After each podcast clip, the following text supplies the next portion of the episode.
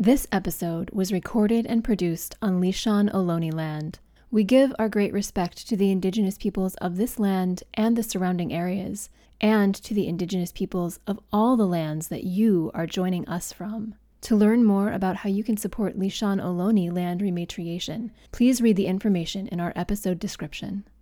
This episode is being released as the Writers Guild of America, the WGA, and the Screen Actors Guild, SAG AFTRA, are both engaged in historic labor strikes.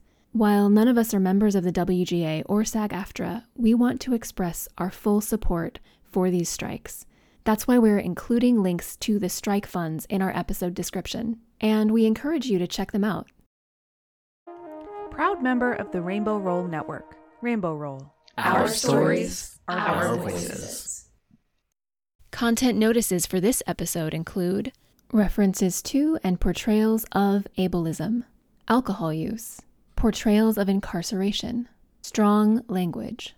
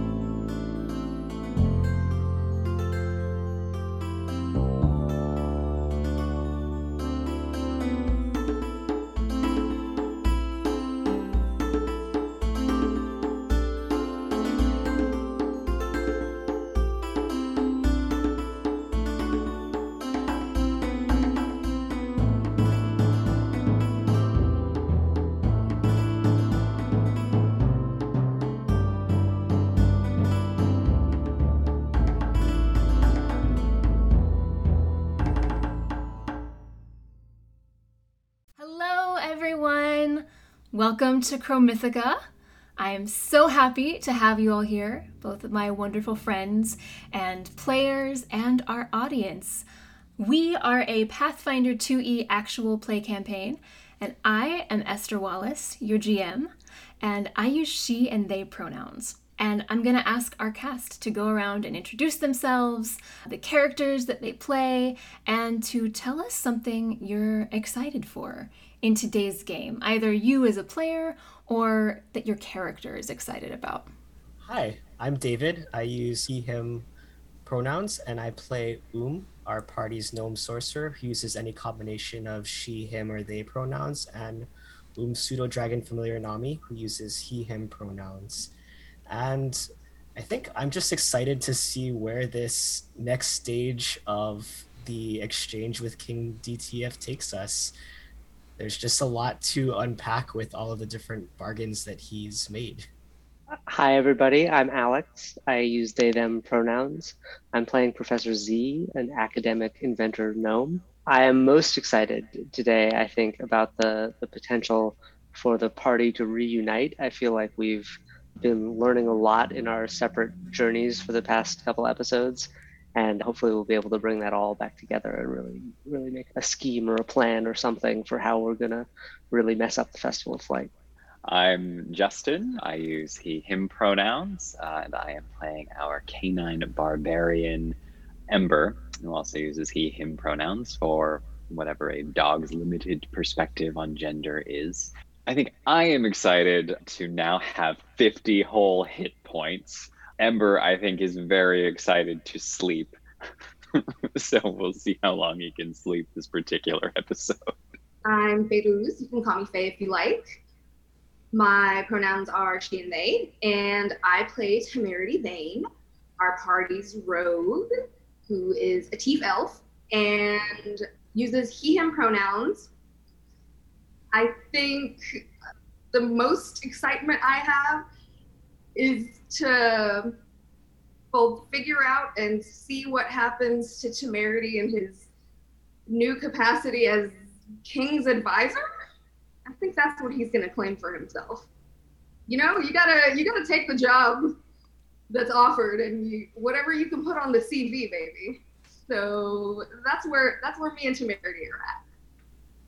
Awesome, thank you. So in Chromythica, we have a tradition of asking a warm up question before the beginning of each game to help get into character, to maybe learn a little bit about everybody's characters that might not otherwise come up. And we're going to do that now. And this week's warm up question questions are Tell us about a time when you wound up in an unexpected place. What was that place? And what experiences did you have there? What did you make of it in the end? This place could be a geographic location, an emotional or mental location, a professional position, etc. Okay, so one time, me and my cousin Zorzi, I know I talk about her a lot, but you know, we're like besties. You know, she's my best friend. We're very close. So when we were very young, we were exploring you know, that's what you tell your moms so that you can just like fuck off and go smoke in the woods or whatever. And so we were exploring in the Mirani forest, right? So neither of us is very good at like tracking and like foresty things, right? You know, she sings very well. I've got like sticky fingers. So we got lost. Oh, it was, we were traveling for, it seemed like forever you know, even with our perspective, it seemed like a really long time.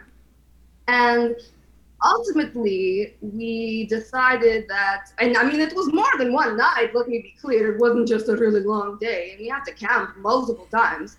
So, one of the nights, one of, you know, the sun is setting, it's very beautiful, but we're like, fuck, I wanna go home. Done with this forest shit by now. And so, you know, we we're looking for a place to make ourselves, you know, camp or whatever. And we stumble upon a party in the woods, right? And there's satyrs, and you know, like of course I have met a satyr before. I'm from the woods too. But these weren't ones that we already knew, so that was pretty cool.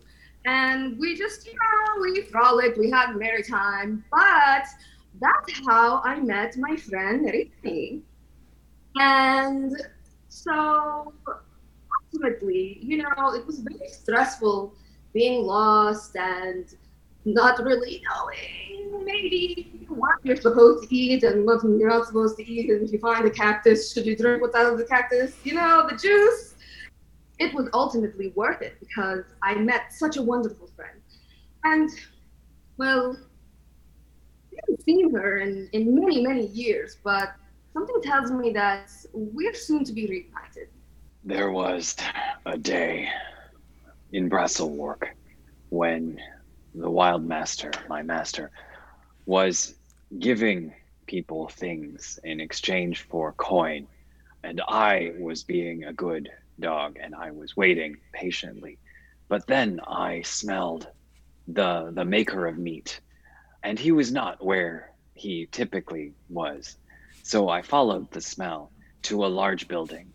I had not been in this building before, but the meat maker was there behind a large table. And then there was someone very, very tall across from him. And this very, very tall person was talking very loudly. And I, it was a game. So I then talked very, very loudly. And then they talked even louder. And so I talked even louder until eventually my master came and told me that we should probably go. Only once I gained sentience did I discover that this was a courtroom and that perhaps that was not the best thing to do. I think I was a bad dog that day. A naughty dog, I should say.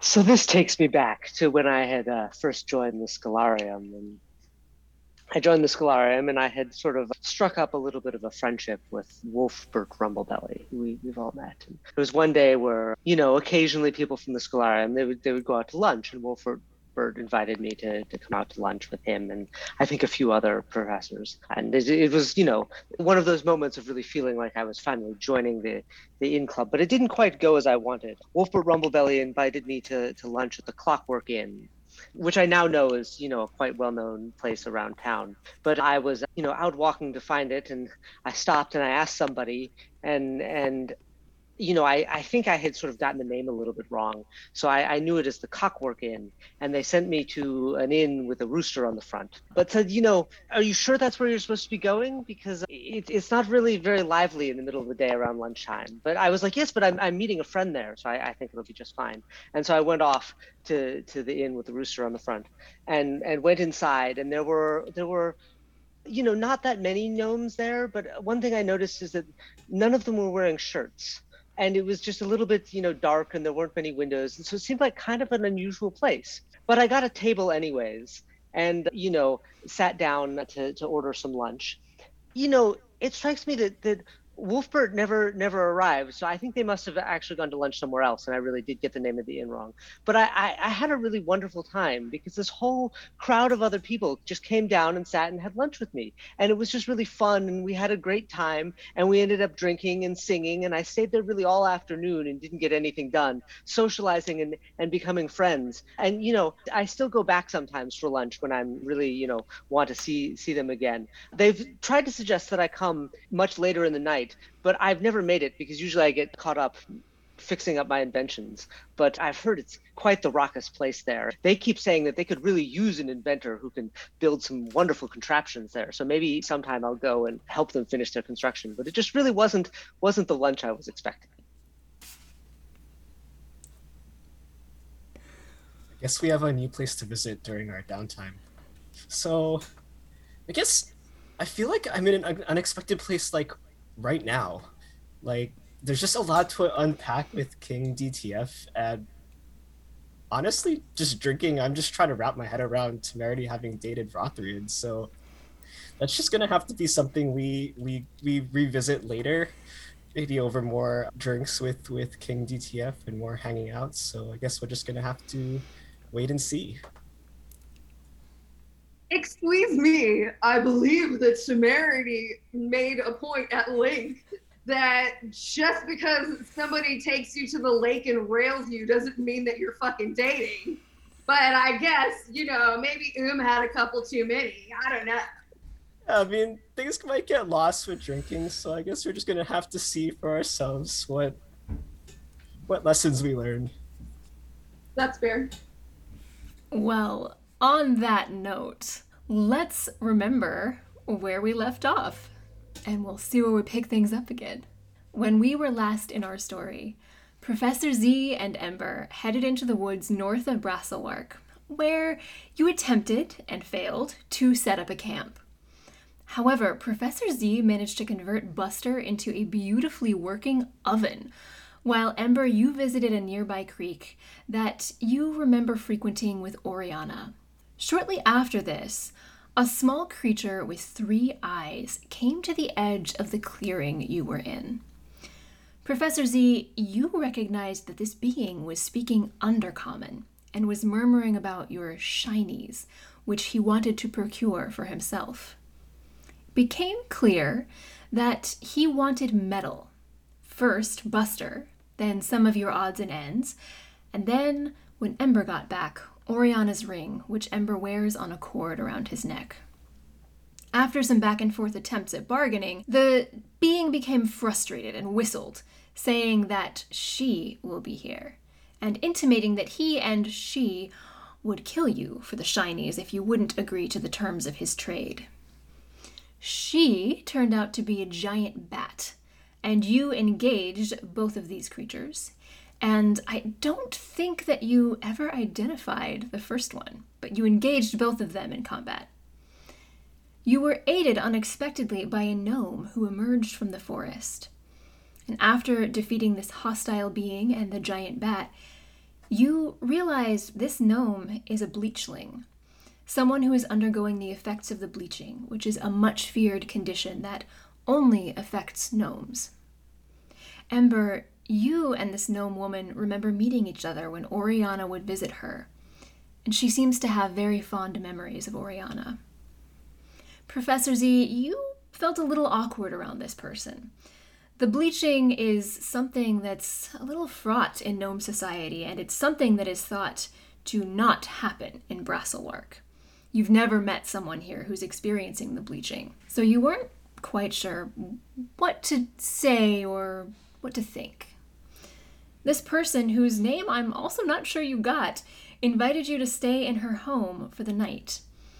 She shared with you that since Oriana is no longer here, she watches over the woods now to guard against any who would harm them to the point of imbalance, and to guard against creatures like the ones you just fought.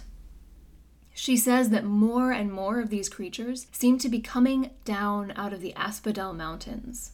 You made it to her house, which is a half a living tree, half constructed from uh, more regular materials, and you fell into a deep sleep. Temerity and Oom, back in the city in the palace of King Drum Thornfiddle, the two of you enjoyed a discussion over brandy with King DTF himself.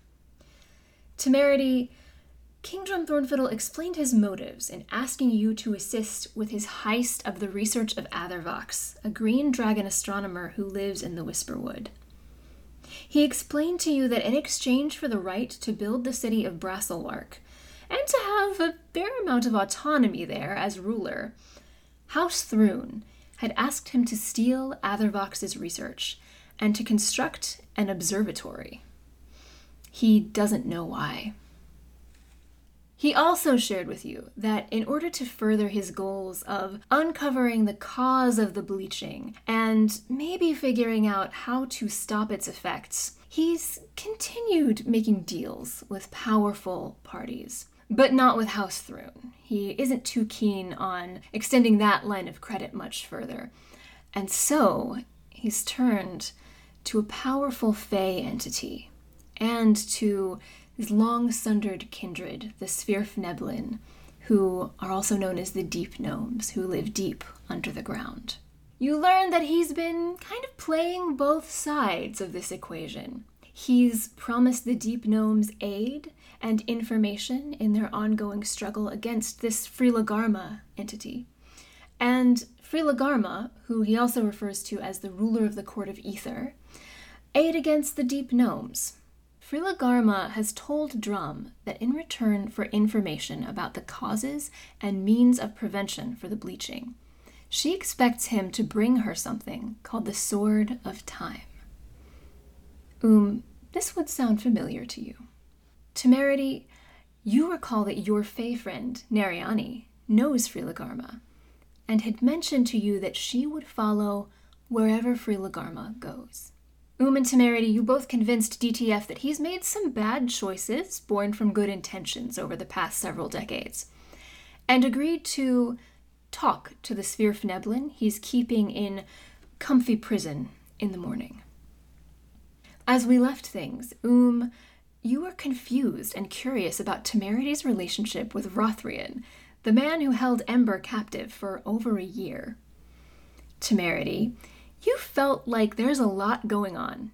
You truly believe that your friend, King DTF, can turn this around in some way. Whether he'll survive it, you don't know. But you believe he can make amends with the people he's imprisoned in a comfy castle. Z, you were tired and wanted to just have a regular camping trip, not to be attacked by a giant bat. You're feeling a little awkward at the moment, but ready for a regular night's sleep. And Ember, you were exhausted from a full day of fighting, happy to be somewhere cozy, and a little worried about friend Temerity, but you trusted that he's good at sneaking and he's okay. That's where we left things, and where we'll come back in. You will all have a deep, wonderful night's sleep, unless you'd like to specify otherwise to me. You'll wake up fully rested and refreshed in the morning. And maybe we'll start with Professor Z and Ember. So, tell me about how you wake up in the morning. How are you feeling? I think Professor Z wakes up like I wake up really one of those nights sleep where I probably would have wanted to stay up longer the night before and actually talk to our host, but just after all the sort of commotion in the woods and the fighting, just really passed out and slept like a total log and wake up the next morning like maybe a little bit achy, but feeling much much better and much more rested after so many intense things happening in the last couple days. And immediately in waking up like want to start to unwind like introduce myself to our host and ask what she meant by like balance in the forest. Ember will kind of stretch and yawn kind of back on his uh, like stand up stand up with the hind legs first and like you know stretch. And i think there was a fireplace right? Yeah i imagine it's mostly embers by this point. We'll head over and just kind of stoke it and you know breathe a little life into the the fire. And then we'll want to go outside is the door open? Is there a door? There will be a little door. Actually, there's probably a couple entrances or exits, like a, a regular door, and then maybe something that like a, a druid could cause to part, like a bunch of branches that have grown very close together, like mm. a hmm. thicket, like the kind of thickness that ivy that grows up the side of a building gets and sort of like a matted, twisted wall shape, but that a druid could probably part pretty easily using special druid powers. The door is actually going to be ajar, and you would okay. both wake to find her not in the house, but it would be safe to assume she's pretty close by. Is is Professor Z kind of in the same room, or is Professor Z okay? Ember will acknowledge Professor Z and was going to nose his way through the door to the outside and is going to find a quiet spot and sit down and kind of stare out at you know the the trees for a little bit in an attempt to emulate the way Oriana used to meditate in the mornings, but without doing anything that actually would be considered meditation, just kind of staring in space for a solid five to ten minutes. That's perfect because actually he could see that seated under a nearby tree is your host, who also seems to be meditating in the way Oriana would meditate in the mornings. So she'll finish up sooner rather than later and will look up to see you, smile gently, then rise and make her way back over to the house towards you. Good morning. It is morning. I am worried. Why are you worried? Two more people did not arrive, did they, in the night? No. I do not smell them. I am worried. These people, you are expecting them. They said we would come here. They said that the city was a bad place for us now. Hmm. And why did they say that? Just cocks his head. I can tell that your spirit is troubled. Have faith in your friends. I will do what I can to help you find them. Friend Teeth Elf is good at sneaking. Perhaps friend Teeth Elf is sneaking now. Perhaps. We shall see in time. She'll go into the house. Good morning. Good morning. I'm really sorry we didn't. I didn't uh, properly introduce myself last night. I'm uh, Professor Professor Z from the Scholarium in town, and I, I see that you've met Ember, the, the dog who is. I knew Ember when he was with Oriana. Professor Z, it is pleasure to meet you. I am Zaylee Lily Frost. This is my home. It's wonderful to meet you. I'm really curious to uh, know more about your time in the woods out here. We've been through through quite a lot, and you talked about balance in the woods, and I just I feel like things are out of balance these days. I cannot disagree with you. Things are imbalanced here at the moment. What would you like to know? Well, first of all, how how did you know to come and assist us and and have you seen those kinds of creatures before? What are they doing in the woods? I often walk through the woods at night, both to commune with the spirits of nature, which give me strength and guidance, and to ensure that all is well for those who may wish to explore their curiosity here. It is becoming more and more common that such creatures appear. I believe they come from the mountains, from below the roots of the mountains. Fascinating. I mean, I I was a little bit I don't know things have are, are a little bit I feel weird with Brasselwark too. Do you know about the the observatory that they're constructing? Observatory. This building upon one of the foothills. Yes, it The just really seems to be like a somewhat unnatural place. The ground was broken and disturbed long before I was born. The powers of Asmodeus gather there. I do not think these creatures, the ones that you fought, gather there. Oh, fascinating. So you don't think the the strange creatures in the woods have anything to do with the strange experiments, whatever that's going on at the observatory? No. What happens there does not imbalance the forest, the river, the land here. The land itself there feels the power of the Lord of Hell, but not so much that it spreads throughout the city. Fascinating. As a as an academic myself, it just seemed like a really unusual way to, to conduct research at that observatory. But I'm curious, you talk about the sort of the balance in these woods and the creatures coming from the mountains. Do you understand what's going on there? Like what what is the, the phenomenon that is causing it to happen? I could not tell you. Perhaps they flee something they fear there, more than they fear the bright world of the surface. Perhaps they are sent by some force. They grow more powerful. At first, only the mildest of beings that dwell below the earth appeared, as if they were looking for something, seeking a place. Now they grow steadily in power. And I expect that will continue until the reason they come is determined. Do you work with other people to help determine the reason? Like how how did you end up as the sort of keeper of this part of the woods? She looks at you and she smiles and she says,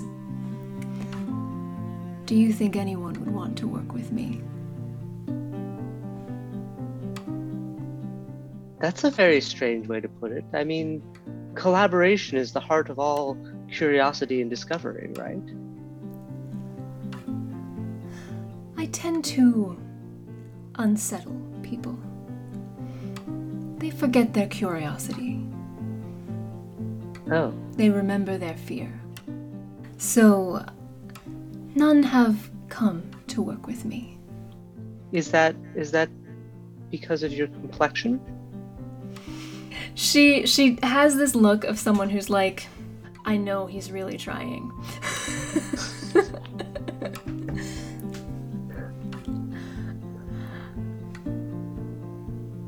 I I suppose in their minds, yes. Is it because of the way I look?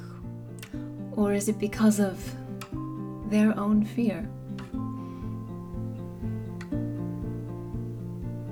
I see, I see. I mean, I guess I just I'm surprised. It seems like there's a lot to to discover and, and understand about the balance in these woods and I feel like it would be important, you know, if not to the Scholarium, to the sort of civic society in Brasselwark, that we ensure that whatever is, is off balance doesn't eventually make its way to the city. I mean, I never thought I could, you know, in a day's walk, be camping somewhere and be attacked by such strange and, and foul creatures. Well, in the absence of someone whose power used to protect these woods, they become vulnerable. The powers in the city care for protecting its streets, its towers, its libraries, its borders. They can forget what it takes to protect the areas around. Do you have s- special powers to protect the woods? I am learning. Who are you learning from? The land teaches me.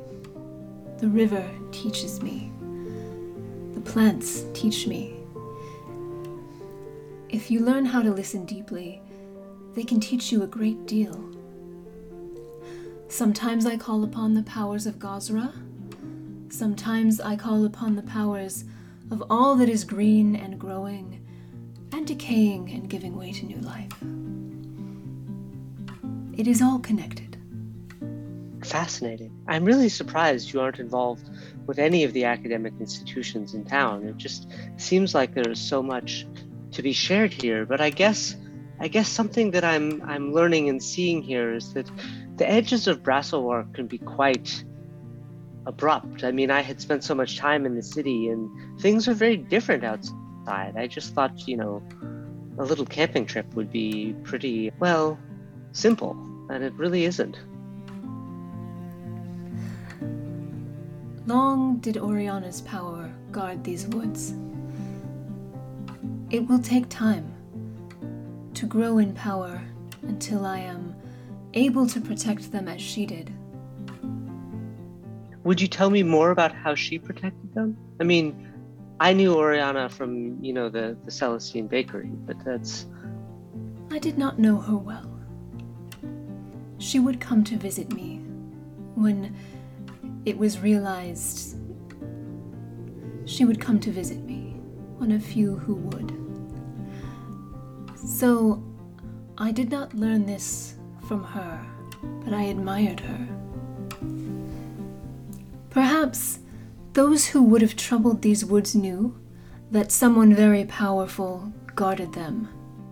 Perhaps they did not always know when she would be away, and so they did not chance it, knowing she was here, knowing the, the strength of the wizards, the scholars, the inventors in town. And now that she is gone, perhaps there's an opening for more of that. Oh my. Oh my. I mean, I really just. Has none of this been discussed with the, the powers of the city? I mean, it really seems like something that Brasselwark should take an interest in. Roll diplomacy. I rolled a 21. Okay. Do you think that if I walked into the city, tried to discuss these matters with even the lowest of scholars, they would hear me? Well, I'm not the lowest of scholars, and uh, you know I think that's a that's a really important. It's just it seems fundamental to our curiosity. We understand these things anyways, and I just, you know, if I can be attacked in the woods like this, I just, you know, what of the students if they venture out of town? It just it seems like something that really the city should understand. You have a good heart. You are very kind.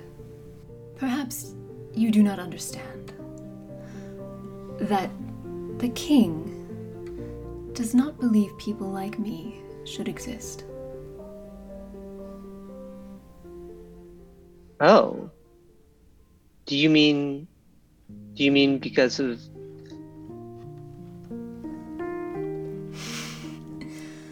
Because of I oh my gosh, I had no idea. I mean I guess I I, I guess it's true that all the gnomes in Brasselwark are quite brightly colored, but it I guess I'd just not really thought about it much. I find it's easy to not think about it until it happens to you. Oh. Well, I mean, you know, that's Brasselwark is just a place brimming with curiosity and, and construction, and and that's why I continue to pursue my my academic and invention studies. I really hope to, to find some amazing discoveries help maintain my colors. I wish you the best. You know, I was born here, and she just does this gesture again at. You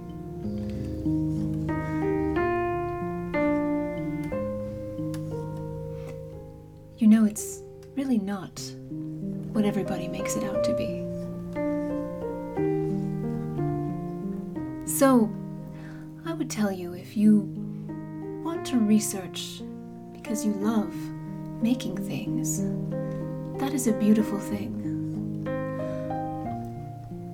Consider what it means to be a guest in someone's home and then mention to them that you want to discover many things to keep yourself from becoming like them. And she gives you the warmest smile. Oh, I, I, I, see. I mean, I guess just I hadn't really thought of it like that. It's just so common in Brasselwark to just as a greeting, you know, may your colors stay bright. And it, I hadn't really considered. I guess I just don't know much about what happens when one's colors fade away. It's easy not to think about it until it happens to you. What happens is one's colors fade and one keeps going. One keeps going. Less what happens to me and what happens to everybody else in response to me. Oh, I just had no idea. Perhaps you can think about it. And if we grow to know one another better, I will tell you more. Okay. Is there anything that I should convey back to the city about what is out of balance in these woods? I mean, I feel that I really must tell somebody in town. Things are not quite right. It seems almost urgent, perhaps, if, you know, those creatures could attack the town next time. If you know those who are skilled in the arts of magic, or who have some knowledge of the natural world, perhaps convey to them that creatures from below the mountains are growing more common in these woods, and they do not all come with good intention. They seem as if they have a purpose, but I cannot determine what that purpose is. If you were to make the scholars aware of this, the king aware of this, perhaps measures could be taken to determine the cause. Yes, yes, indeed. I mean, I hope I can at least gather some colleagues to come come with me and help study this phenomenon out here. I mean, could we return to you and I have gathered some of my colleagues who are very knowledgeable in the in the ways of creatures from under the mountains? She pauses for a long time and studies you very intently.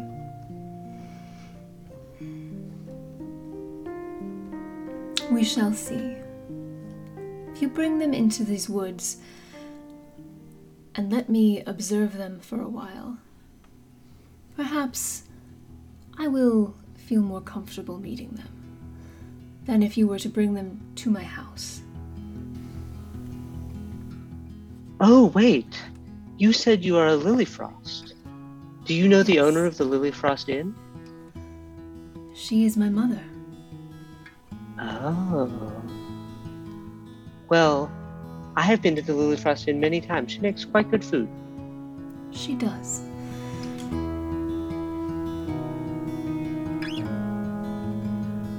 I don't get to have it as often as I would like. Oh, that's too bad. We should go sometime. It would be fun. I the least I can do to repay you for uh, assisting us and offering us a place to, to sleep is take you, you know, buy, buy your dinner at the Lilyfrost Inn. It's quite the place right now. Usually, when I'm there, I'm having a very, very late dinner or a very, very early breakfast. Or she go she will come here and bring a meal for us to share. Should I be convinced that the king would be decent enough to allow me to walk through the streets of Brasselwark, I would be happy to accompany you to my mother's inn and let you buy me a meal. I clearly have so much to learn about this. I mean, I just had never, it had never crossed my mind that there would be gnomes who are not comfortable in Brasselwark. This really, this really changes a lot of things. I mean, between this and a lot of the secret experiments, and I just, I just, I don't know. I really think maybe it's not what I thought it was. Sometimes the things we love aren't. But it could change to be what you wish it was.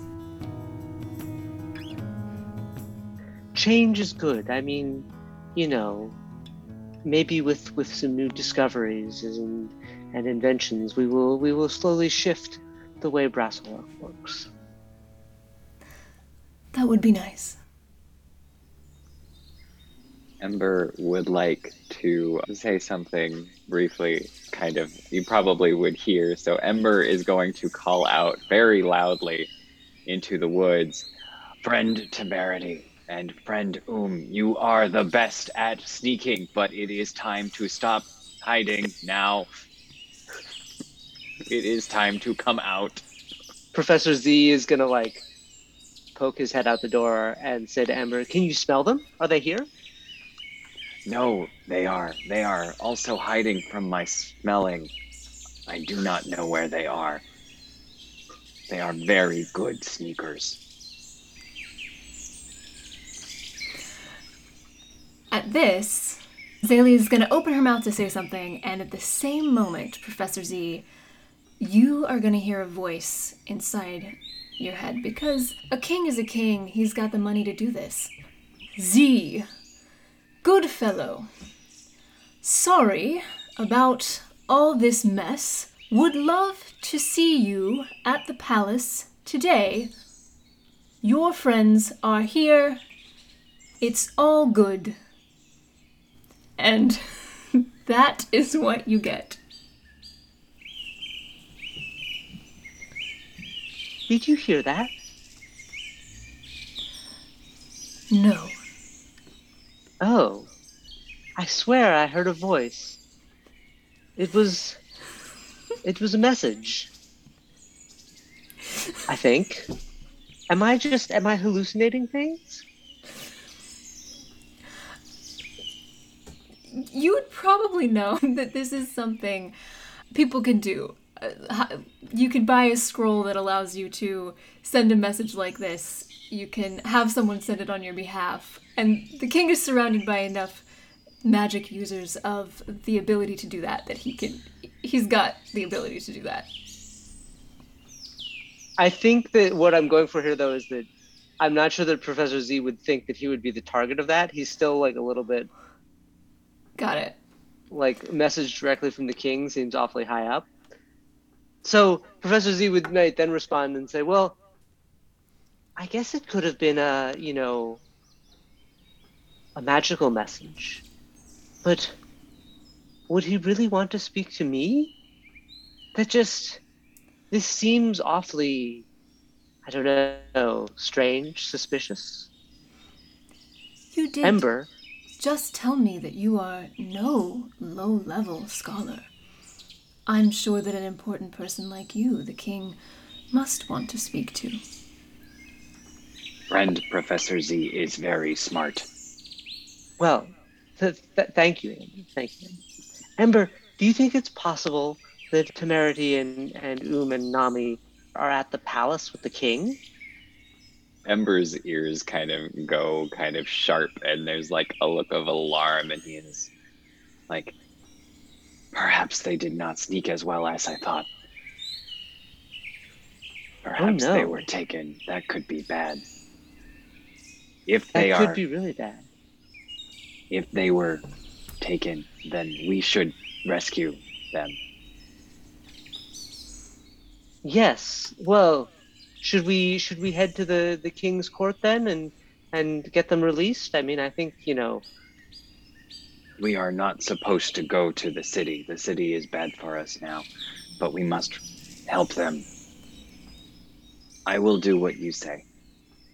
Oh well, I I was just thinking that you know we could just we could just get all this sorted out in in the in the court. I mean, the king didn't sound really very angry in the message, and I just think we we could probably sort this all out, and perhaps we should do that. I mean, I would love to stay here in the woods, but I just I worry that our our friends will at least you know need somebody from Brasselwark to really help them out of this.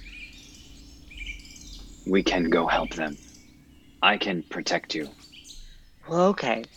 Yes, let's let's perhaps we should. I want an honorific for Lily Frost. Like Miss Lily Frost? Like what would I how would I refer in polite gnome society? Mm, Uh, hmm. Can't go wrong with your eminence. I was gonna say like, what's it? What's a druid honorific? Yeah. Your woodsiness, your your your naturalness, your earthiness. Miss is fine. Miss Lilyfrost, it was really just wonderful of you to have such great hospitality for us and and I hope we can visit again and I, I'm very sorry that that you know you wouldn't feel comfortable coming to town because I would just love to show you my laboratory and, and uh, to collaborate with you. So maybe maybe we'll be back in the woods. But I think I think that that was a message from the king, and I think our our friends are, are might be in trouble. So we should probably go and, and see what's going on. I hope to meet you again. Z. Yes, Professor Z. Associate. Come by the Scholarium anytime. Come by my house anytime. You, the dog. Ember. she would say Ember. you, Ember. Perhaps not your colleagues. Okay. Not yet. Okay. May your colors take you where they will. Hmm. Thank Well- you for the rest. It was very helpful, and now I can protect people. I have no doubt. May may may your color. I mean, may you be well. Thank you. I appreciate that. Please tell the king of the imbalance. Yes, certainly. She inclines her head to you. Ember is going to kind of like, you know, shake himself and get like ready to go. Gather all of my many items in this game. Z is going to twist some knobs on Buster so that Buster starts moving and maybe bang something with a wrench. Would you like an escort to the edge of the forest? Ember is fairly confident for whatever that's worth. Okay. His little level three dog. If Ember can keep us safe, I mean, do you think it would be better for us all to go together? Would you wish to travel with us? If not, I mean, I, I think, you know, I am happy to accompany you to the edge of the woods. No further, not into the city. You are good. I would not mind you coming with us. If only more were like you. Oriana would There be are proud. not there are not many like me. You speak the truth. Come, let us be on our way. She will make her way through the forest. It's clear she knows exactly where she is and what she's doing. And you can find yourself at the forest edge where she will take her leave. Roll me secret perception checks. I'm just gonna make a gurgling sound. the expectation that it's going to be a bad thing. Oh. Ember's perception has just typically not been great. There you are. Whatever that was. seems to be a beautiful day. The the dwarves are smelting in the large forge like in the middle of the cobblestone square and you can hear the sounds of the city. Looking back, Zaylee has vanished. Ember knows that he is not supposed to be here, so he's going to go into mischievous dog mode and attempt to be sneaky. Excellent. Uh, roll stealth. Disaster will we incur? It's a good question. Hmm. Okay. So, are you going to begin making your way toward the palace? Yes, that's the plan. Okay. Ember is intending to, you know, kind of stick with Professor Z and like keep an eye out for danger and also try not to be detected and do all the things.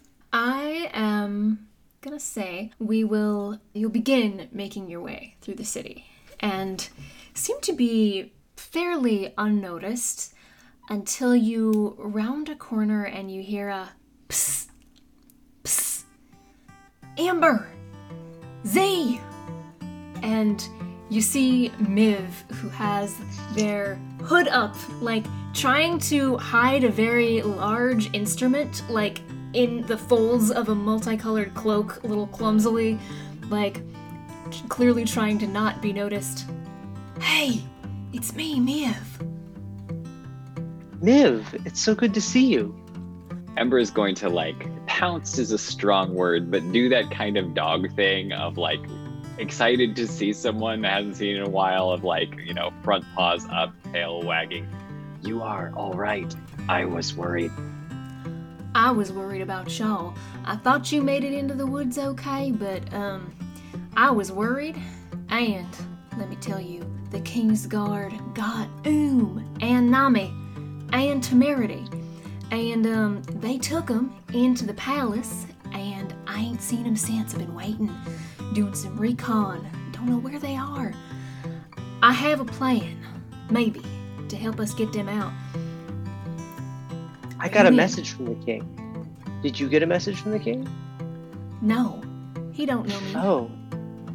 I got a message from the king asking me to come come to the palace and that everything was all right. And I, I don't know that I really trust that everything is all right. I mean, definitely not everything is all right everywhere, but I just think that, you know, we ought to go to the palace because that's what the king asked. And if the king's guard finds us, and then it would just, it could really spiral downhill, but like maybe we ought to go and see what's up. And I just don't know.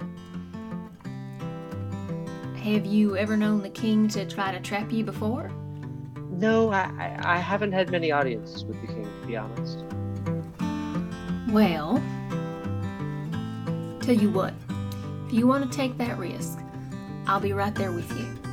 Been a while since I had myself a good prison break. I'm I'm interested to see what this king here has got as far as that goes. Prison? So, yeah, You you think know. there's prison involved? Well, I don't know. If if he don't like dragons and well, I worry about Oom and Nami. I I, I worry about what this king might might be wanting, you know. But if if all is above board and this message is what seems to be on the surface, then everything's okay. If we get in there and we realize it ain't, as I said, it's been a while since I had a good prison break. If he's going to try to throw us somewhere, do something, rob somebody, we'll just see what I- I- happens. I just thought at So- most that, that you know we'd need to, to put up some some bail or some collateral for them. I mean, The king has ordered that friend Um and Temerity be taken, and they did not want to go. This is this is bad. well now Ember, I mean, if we go into the court, we oughta we oughta still be well behaved. I think you know we don't want to start anything in the king's court. That might be really bad. But talking is not for bad people. Fighting is for bad people. We should fight. I I was really hoping that we we wouldn't do any fighting right now, just because I think that you know it was good in in the woods when there was some hope, but I I don't think we're going to be able to fight our way through the king's court like that. that's why we were headed into the woods in the first place. And if they got trapped, I think we're best just going and you know negotiating face to face.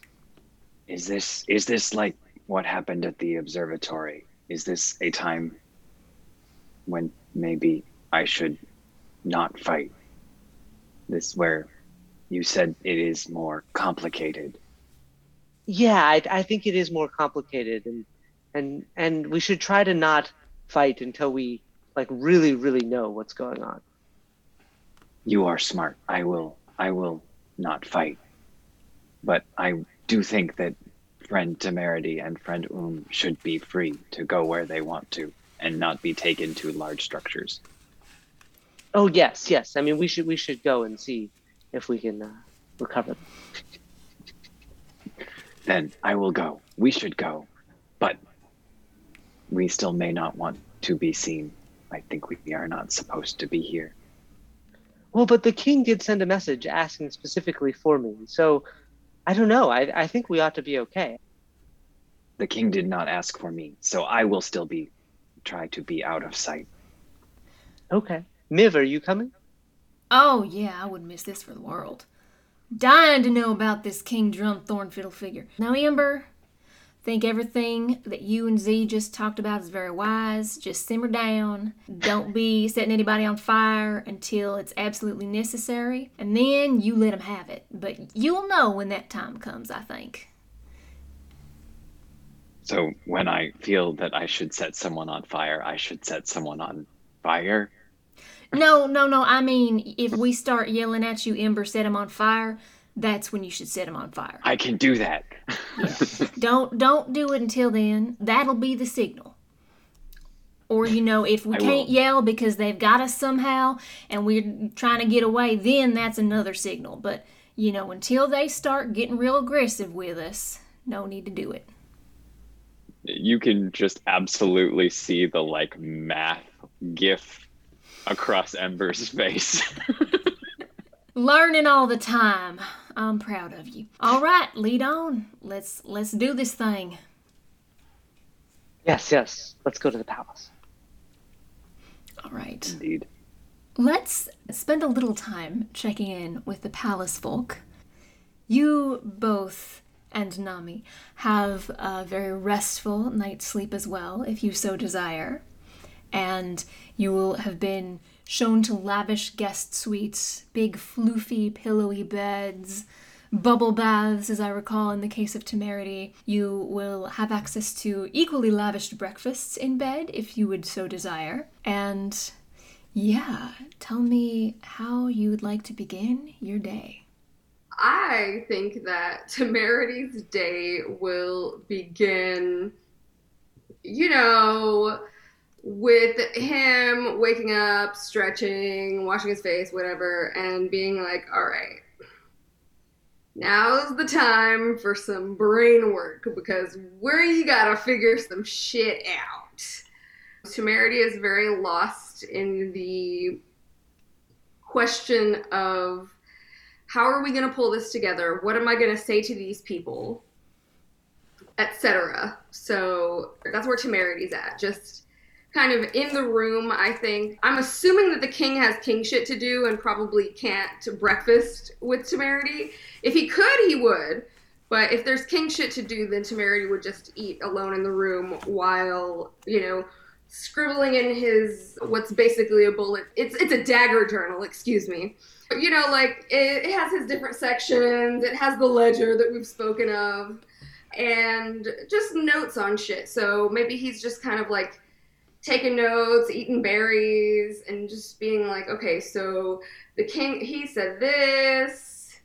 We got to figure out how to pull all of these threads together in a way that ideally my friend survives, but if he doesn't, at least maybe his integrity can be reinvigorated and then survive. Temerity's having a he's having a morning, is what he's having.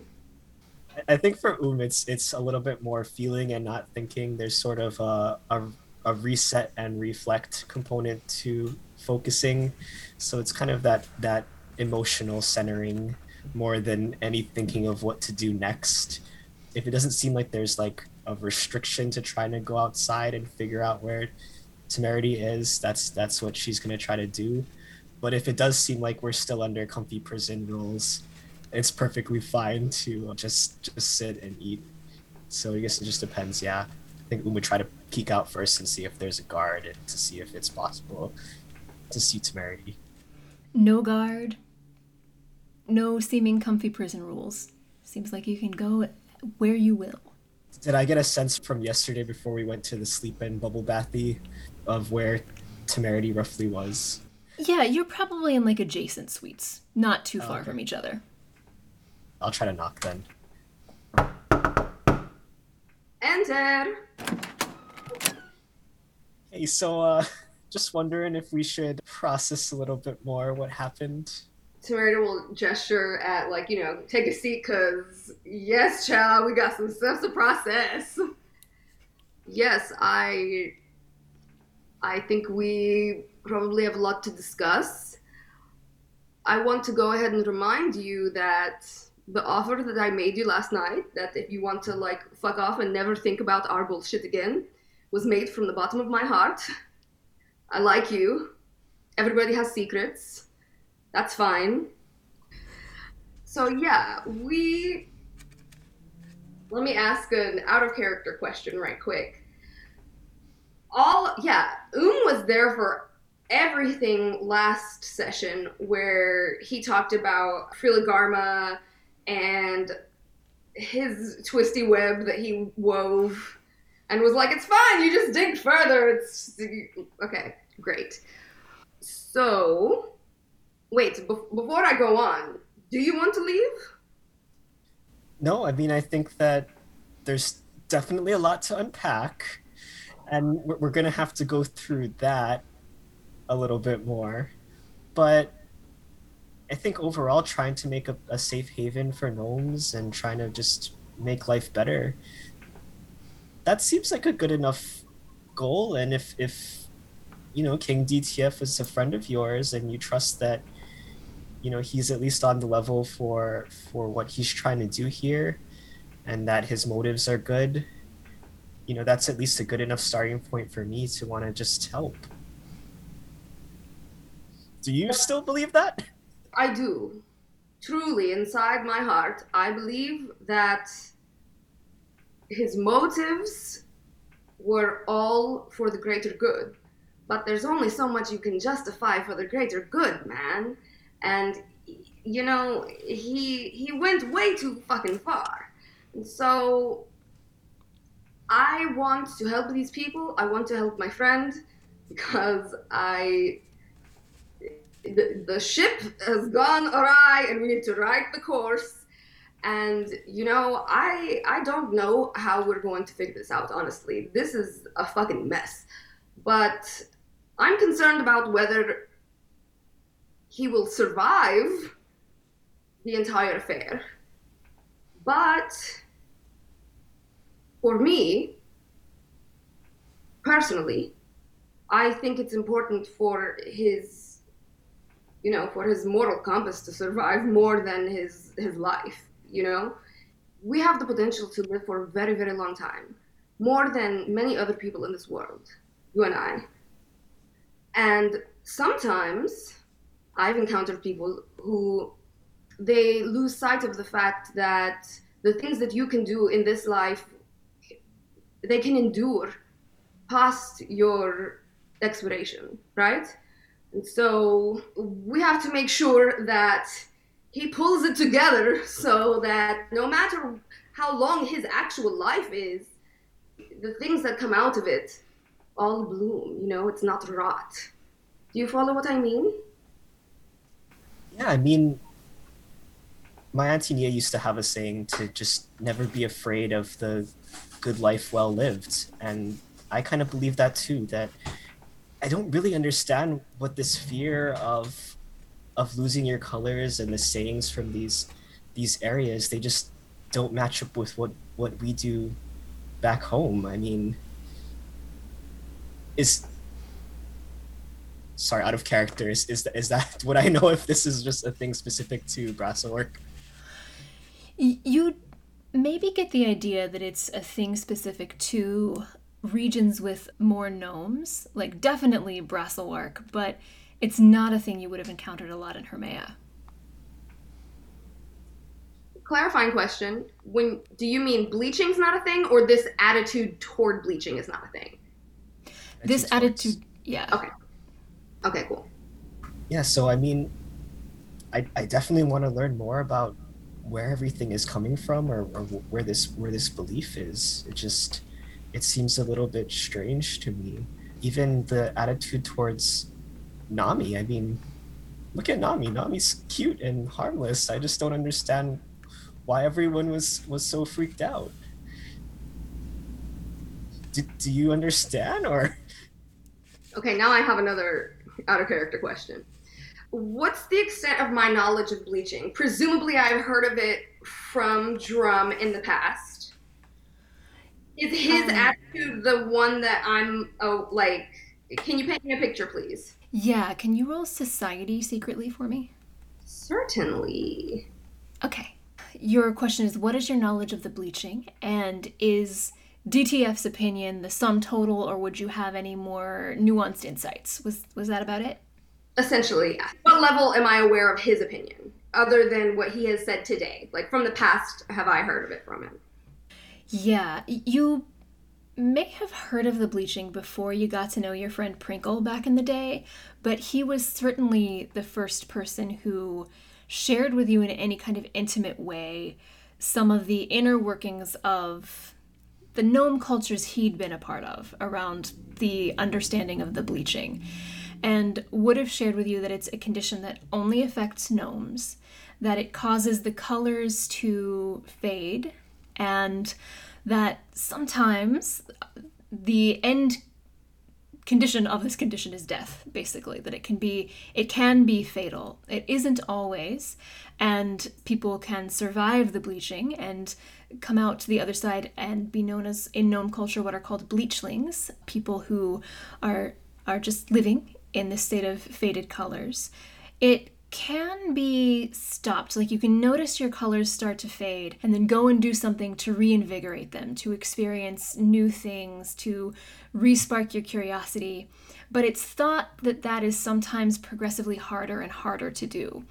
And the bleaching is something that is often very feared by by most gnomes. The idea that your colors can start to drain and you lose interest in things that gave you joy in life or that you felt curiosity for. There's a real sense of impending fear, and a lot of people, gnomes, wind up pursuing things in life in order to stave off the bleaching. And one of Prinkle's real areas of complaint and yearning in life was that gnomes would have a place where they could maybe not have to fear experiencing this thing. And he would talk to you at length back in the day about how, in the old country that they had come from, as he calls the first world, it's something the gnomes didn't have to fear, and that it only started since they had come to this plane thousands and thousands of years ago, and that he wanted a place like that where gnomes could be at home in some way. So you would know that's Prinkle's idea of the bleaching. That's the way a lot of folks more or less tend to relate to it. Like maybe some people tend to live a little bit more in fear of like, oh my gods, could this thing happen to me? I'm gonna do everything I can to make sure it doesn't happen to me. Some are a little bit more like, yeah, I'm aware that's a thing that could happen to me, but I'm not super worried about it right now. And folks who might be considered a little bit more radical among gnomes are people who either don't fear the bleaching or are in some ways welcoming of it. Like the idea that this isn't a bad thing, this is just another thing that happens, and the gnomes who experience this are still gnomes, and we should find a way to really welcome them and their experiences and build that into whatever gnome culture exists here. And there's not just like one gnome culture, there are many different gnome cultures depending on the place where the gnome might be from, depending on all the places they've lived. But yeah, this sense that like the bleaching isn't something to be feared and it's kind of a problem that it's so widely feared among gnomes. One further question is have I ever gotten the information or the idea that this happened to someone he cared for? Or is it just the kind of thing that because it could randomly happen to any gnome, he is, I don't want to say disproportionately, but he is actively fearful of, and that's why he's so preoccupied with it? I would say that's something you've always wondered about. He's Okay. never directly shared with you. And he's never directly shared with me where he's actually from either, has he? No, he hasn't. Okay, okay, okay, okay. One final question. What was the last thing that Oom asked? Oh yeah, it was it was just asking why he was so or everyone's so freaked out about Nami because Nami's just cute and Nami. Got it, thanks. Okay, well, first of all, you're right. nami is very cute. That's clear to anyone. Let me ask you a question. What's the, what's the, a lot of gnomes are where you're from? Some, I mean, I wouldn't say a lot, but There's more than just you, more than like a yeah, handful. yeah, yeah. There's more than a handful.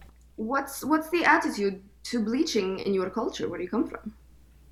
I mean, it can it can vary based on perspective, but generally speaking, being raised by my auntie Mia, she used to always just say that the greatest fear is really just the fear of not being able to be yourself and to trust in your own feelings and your own emotions. And so ultimately, that's kind of the same perspective for the bleaching that the greatest fear isn't necessarily death itself or bleaching itself. It's it's the fear of that unlived life. And if you've lived a good life and experienced things and you're true to yourself you shouldn't have to do things just out of fear of of losing your colors that that's just part of your own experience I think that sounds very valid. Now, what what is their point of view on people who who have experienced the bleaching? i mean i think you just have to approach them as who they are that it's the same as any other creature any other individual So, in the culture you came from, it's not this big monster to be feared, is what you're saying. Yes i mean it's just part of who you are So it's something that happens sometimes, and if it happens, it happens. But it's another stage of life, and a life well lived is a life well lived regardless. Is that what you were kind of saying to me? Yep, that's pretty much it Okay, well, that sounds very nice. You know, I think that my friend would have benefited greatly to have come from such a culture because I believe that this fear has driven him to places that he he wouldn't have gone. Well, you know, maybe he would have gone and made sketchy deals, but you know, imprisoning his own people, his his kinfolk, you know, that doesn't sound like something that he would do in his right mind. And I believe that this fear has driven him beyond himself in some ways. a comfy prison's still a prison E- Exactly. I don't want to see him deceiving himself in such a fashion, but I I don't know how to to ease this fear of his. It seems it seems very deeply held. So I guess what ultimately we have to figure out is basically one step at a time. So the first thing we have to do is is let these people out, but how are we going to approach this, you know? maybe we just have to see where they're currently at and then maybe after talking with them we can try to talk to this friend of yours i mean if you truly believe that he's you know a, a good person and, and believes in doing what's right maybe we can talk him out of the hole he's dug himself into I, I don't think it will take much talking at all, judging by our conversation last night. I I don't know how much of our conversation you remember, past the the most interesting parts. But I do think that he knows that he's he's gone too far, and he wants he desperately wants help. It's just he's been seeking it from the wrong places, and he he thought it was best for all these years for us to keep our our distance from one another maybe if we had come together a little bit sooner some of this could have been prevented just from having, you know, a friendly voice in his ear. But here he he has he has to portray a certain image and so you know I, I don't know that he he had anybody who was able to speak to him as frankly as I'm comfortable with doing. So I, I whew, whew. Yeah. my friend, we have we have some work cut out for us. My thought is, I don't know, maybe I come in and I say, "Hello, I'm the king's new advisor," which is true because I've been advising the king, and I tell them, "Look,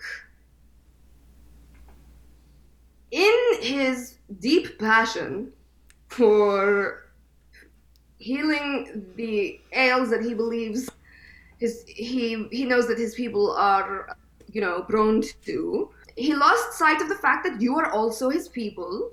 And you know i've come in and i've spoken to him and i've told him look you've been separated for so long. It makes complete sense that they don't suffer from the same ailments that you suffer from. So we have to we have to figure something out. You've got people locked up and they're your people.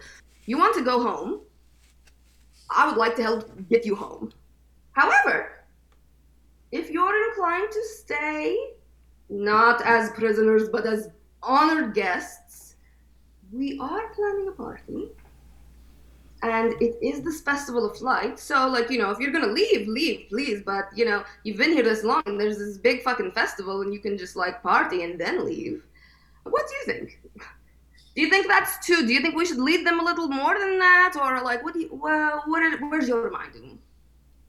I mean, I think, however you want to tackle this issue as the king's new advisor seems great, but if I may suggest, sometimes I guess when we have conflicts where I'm from, there's a sharing of viewpoints to start because we can't overpromise anything until we understand the situation a little bit better and that's usually where where we start with trying to figure out where things are not necessarily sharing just where we're coming from but but really hearing what everyone has to say to try to reach that conclusion. This is valuable input. Yes this is something that i must consider and think upon but you're right. We they need to be more involved more directly involved in the process sooner than hi here's all of the information. Okay talk now right yeah. Hi, there's been a horrible. Something has gone terribly awry, and I'm here to sort it out. So let's sit here and figure it out, please. Yeah, I think there's there's kind of just that back and forth exchange, just because we really don't know what's happened up to this point. I mean, I guess you heard a little bit more than I did. My memory is a little bit fuzzy from yesterday, and there definitely was, you know, a lot to unpack. So, yeah, I think part of it is just trying to figure it out with sober minds what's happened. You know, I think that sounds very wise. We'll have a chance to talk to the king before we go in, right? To consult with him? Yeah. Presumably? Yeah. I was actually going to say this would be a good moment for us to go to break and we can come back and then talk about what happens next. Wonderful. Love it.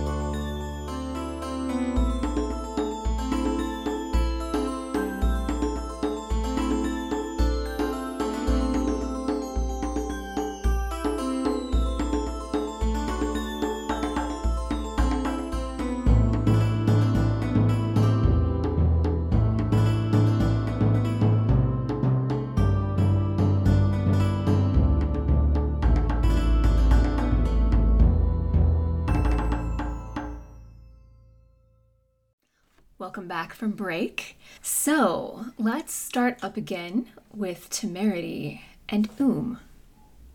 Okay, so we're going to talk to the king first, And, you know, he said he was going to send a letter or something to Z, so hopefully we'll see them today sometime. And when we talk to the king, we will maybe try to glean a little bit more information about you know maybe if we ask the right question the the key to unlock this whole son of a bitch will open for us you know? I don't believe it but i certainly hope it. How about you? What do you think? Yeah i mean i'm i'm also hoping the message got to them okay. I mean i don't entirely remember what happened yesterday but i mean there always is that concern about you know things getting lost in translation. I mean i'm sure professor is great but you know sometimes if ember sets something on fire or you know things things have a way of getting lost in translation sometimes.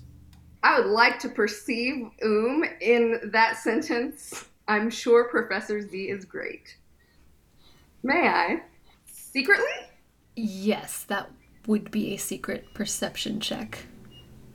I would guess that Oom seems a little hard to read, but Oom, feel welcome to let Temerity know what he might be able to glean, having known you as long as he has for a few days. But like you've been through some stuff together.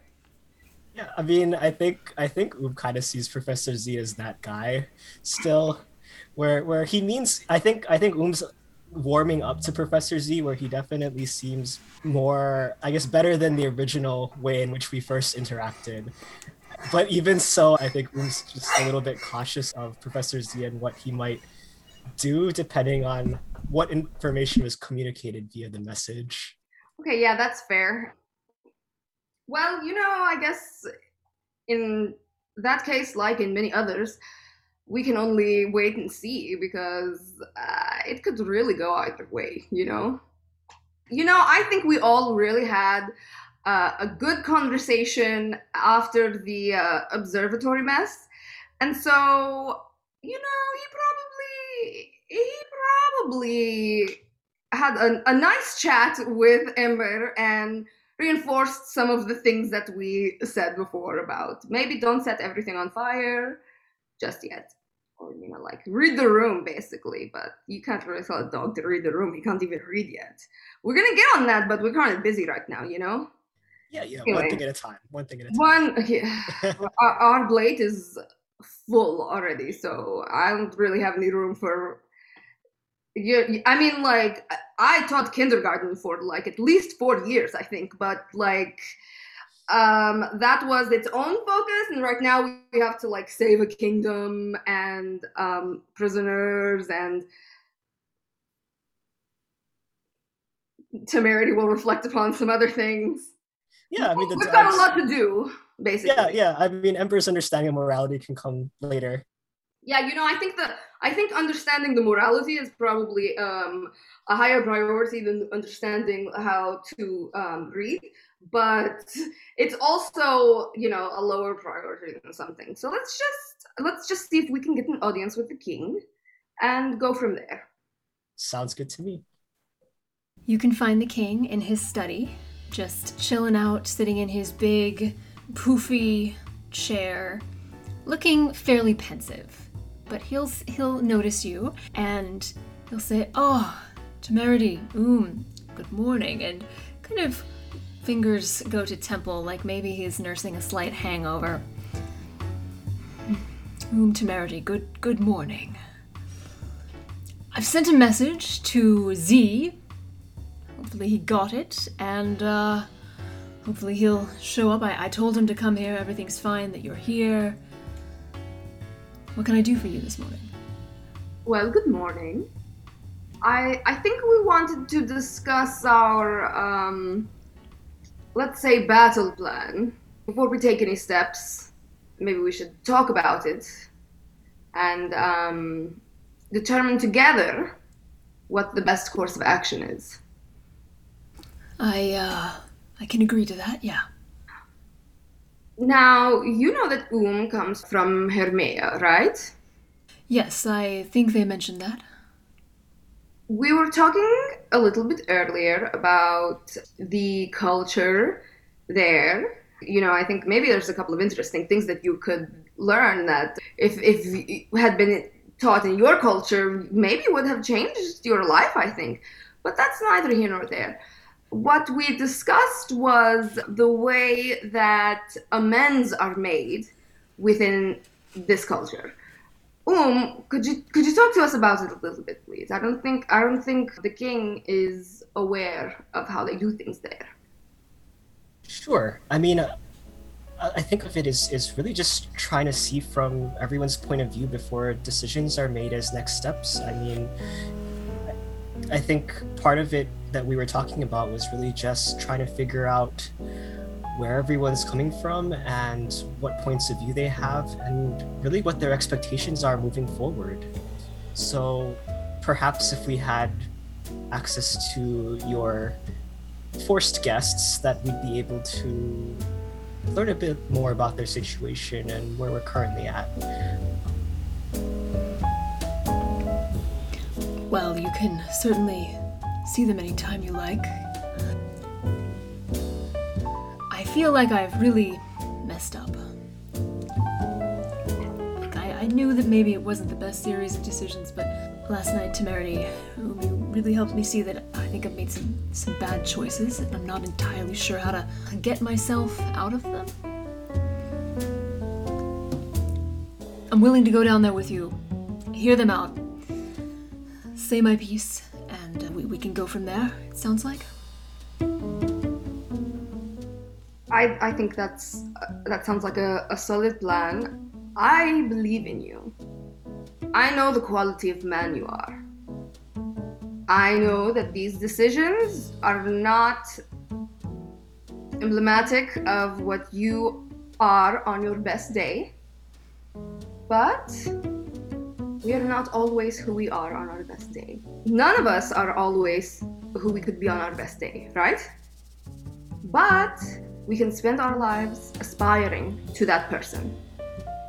We can spend our lives trying to be that person. And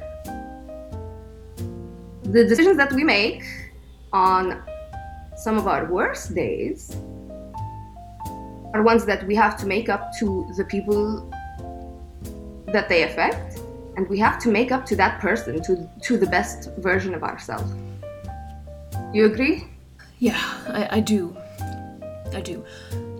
Just out out of curiosity, who would you say I am on my best days? you are one of my oldest friends and you are that man on every day but what i want to think about is that uh, our best days are not behind us they're in front of us. And i think that this could be one of your better days because you are going to make amends for something that you did wrong. You're going to attempt to and that's worth something. But you will have to keep in mind that you have you really have wronged these people the question from me is he agreed to Frila Garma to get her some kind of intel to fell these folks who I can't remember what they're called. Can you please refresh me? The Svirfneblin. Svirfneblin, the deep gnomes. he told her that he would get her the dirty deets on the deep gnomes to help her defeat them. He told them he would try to make amends between them and her, like fix their relationship or at least get them on the road to the fixing of said relationship. Is that right? It was more like he promised them intel on each other and maybe to try to screw the other party over a little bit with the hope that he could actually repair whatever was going on there. Or like if one side came out on top, he'd be on top with that side. One of those two things. Okay. And And Frila that Garma ideally it would be the the deep gnomes who end up on top. But as long as he's cool, he's cool. as long as he's cool, he's cool. Okay. And he also got in a little bit deeper with Frila Garma and wound up being asked for something called the Sword of Time. In addition to Dietz. Did he tell us how he ended up deeper with her and the Sword of Time sitch? I don't believe there were a ton of specifics. Just like maybe he kept asking for information and she promised him. I think you were told that she said she would reveal like the cause and the solution to the bleaching were he to bring her the Sword of Time. And that's the expectation. Okay, got it. Let, let me ask you this. What do you know about their issues with one another? Roll diplomacy secretly. Well, I know that apparently this tension between them has been brewing for quite a long time, longer than your lifespan or my lifespan, and well, you know, she's an immortal being. Whatever history there is goes back a ways, is my understanding. You know, I was filled in on, on some details, but it was all this courtly lore, and uh, I try not to get bogged down in too many details, Temerity. You know how knowing the details of an operation can sometimes get you in too deep. It's better to remain a little bit uh, ignorant of a lot of them. As I understand it, there's just a lot of water under that bridge, as it were. Maybe she's done some nasty things to them. They've done some things that she doesn't appreciate. Uh, there's skirmishes, there's sabotage, there's intrigue. A lot of different social players going on down there in the Darklands.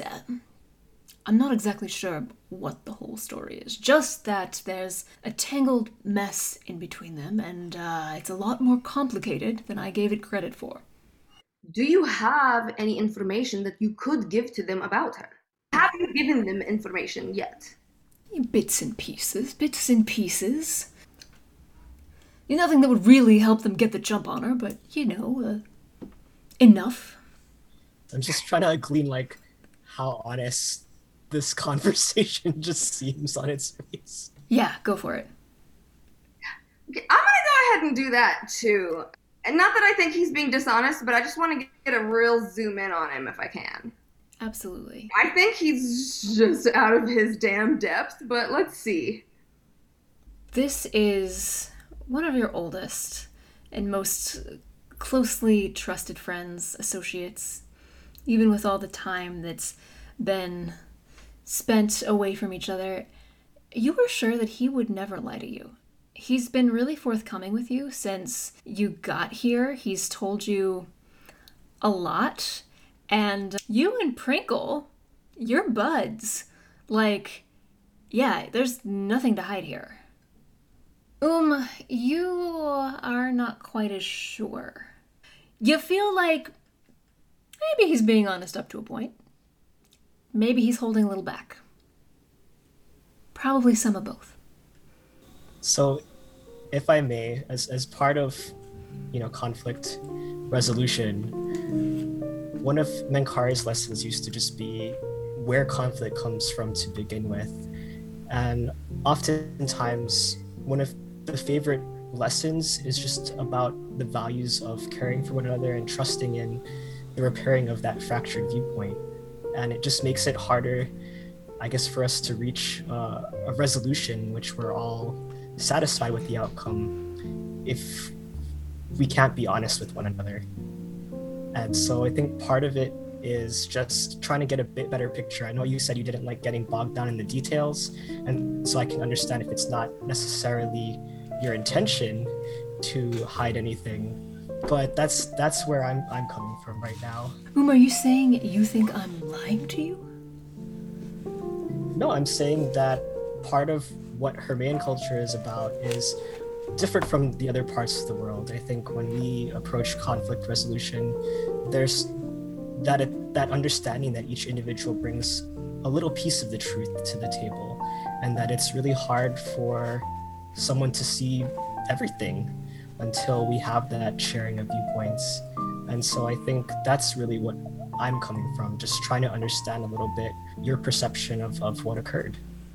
My perception of what occurred is that I was getting nowhere with all these academics. I mean, you know, the, their research does great things for us, don't get me wrong, but as far as the bleaching goes, the, it's been an impenetrable wall of papers upon papers and hypotheses and cross pollination, and they, they never get anything done. Now, I founded this city so we could get something done. and uh, I didn't want to go back to House Thrune because you, I'm already in deep with them, and frankly, I'm not sure that after Abigail the First died, the others are as receptive to the kind of deal that she made with me. So why try to pull water from a well that's already going dry? You know what I mean? I thought, here's this other well. I've always had an interest in lore from the old country, and I came across through my contacts this entity, Frilagarma, and I knew of our kindred in the deeps, and I thought maybe they can do something for us. Of course, I contacted the gnomes first. Really thought that maybe they'd have some clue as to why they're not affected by the bleaching, but we are, and they have been less than helpful, I might say. Then I contacted her. I mean, she's really something. And in her way, she's provided things. I just thought if I could get far enough, I'd really get something, you know? What does in her way mean? Just out of curiosity. Her, her messengers are all very. And he, he like makes some hand motions, blushes a little bit, and also looks like a little confused. They're. Well, they, they, they're very. Well, they just are.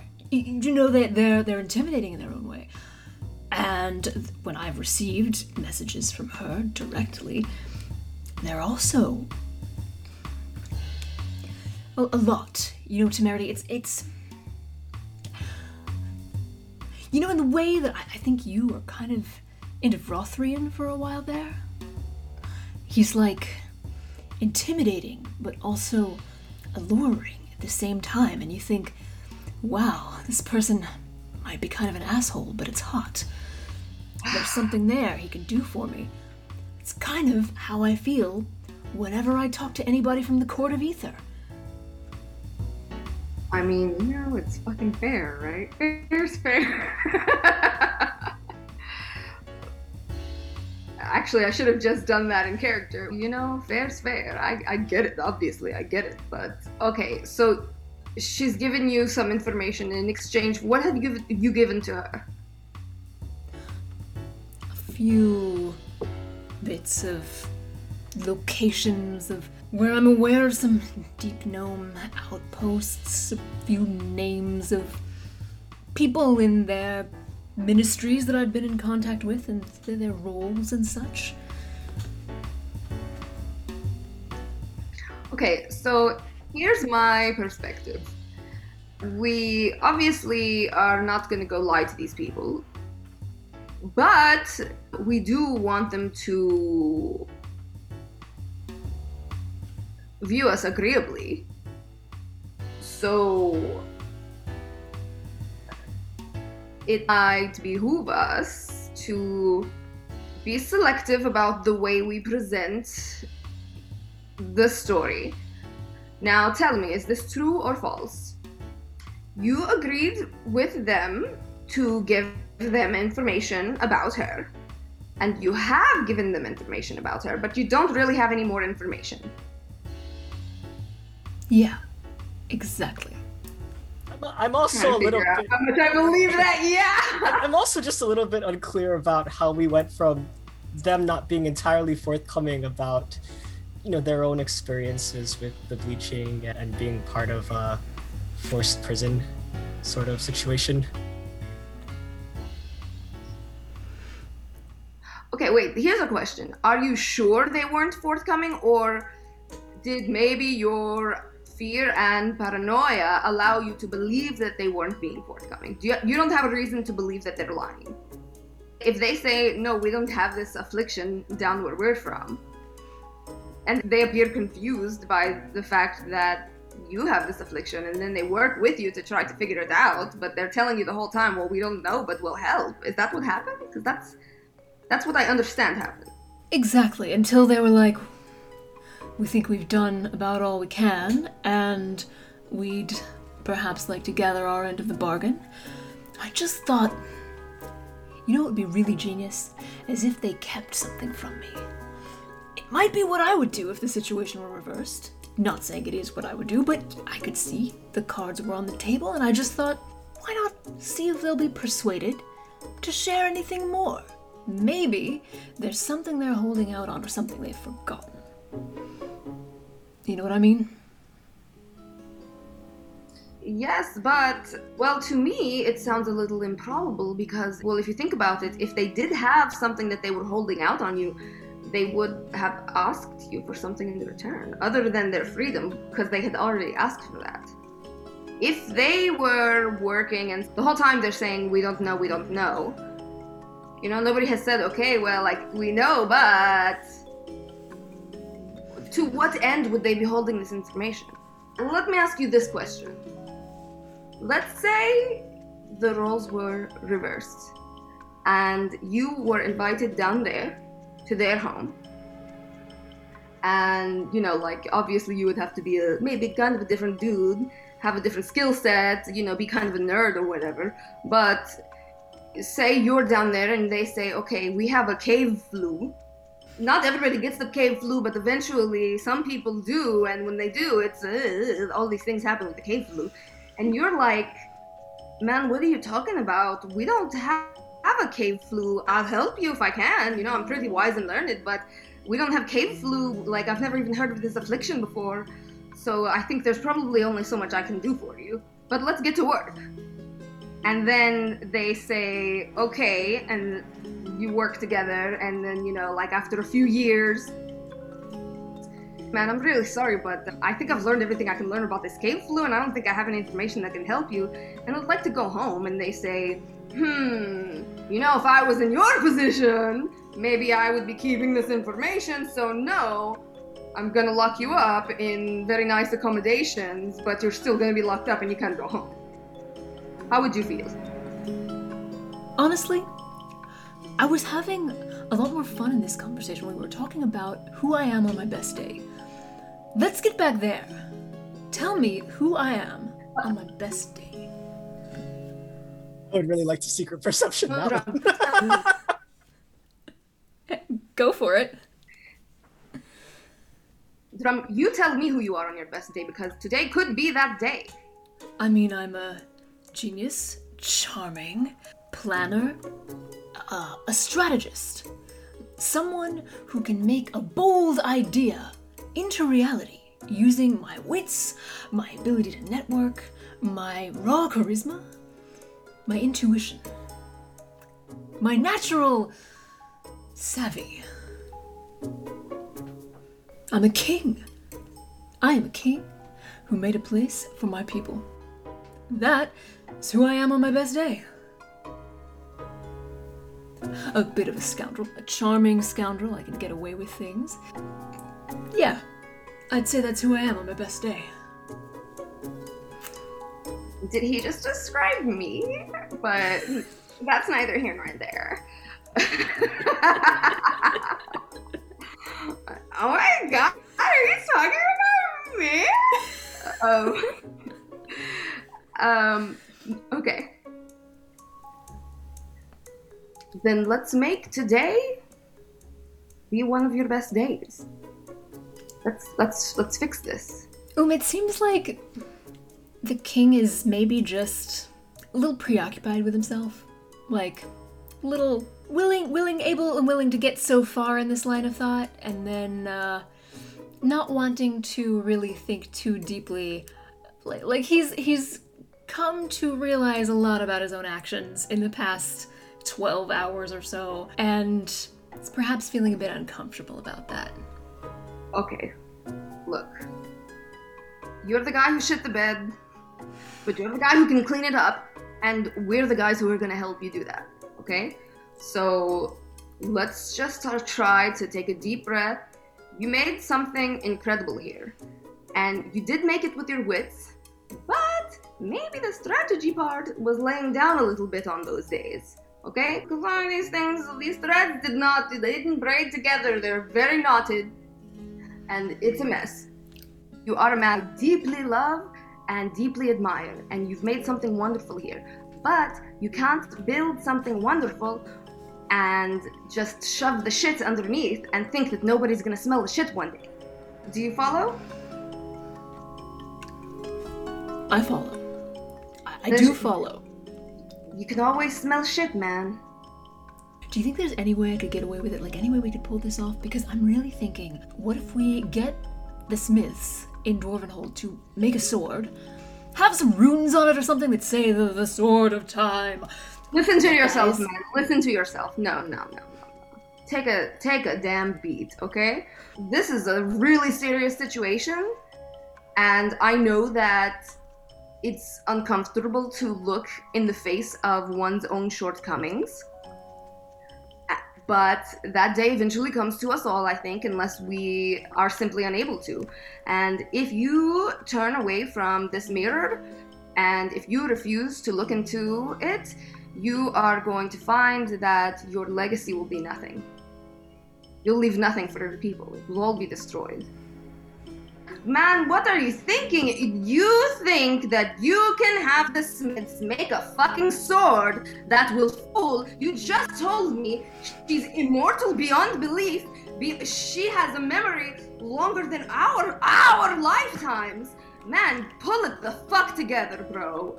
This is a serious situation we're in, and I told you I'm gonna help you, and I'm gonna help you, but come on, you gotta give me something here. Um has has agreed to help us against all reason. She should fucking flee.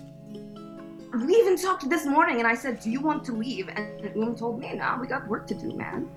And Um was right, but you can't look for a shortcut out of this. You think you can fool her with a sword? You think you can etch some runes? Come on. Come on. Like, this is a real, realsies serious plea.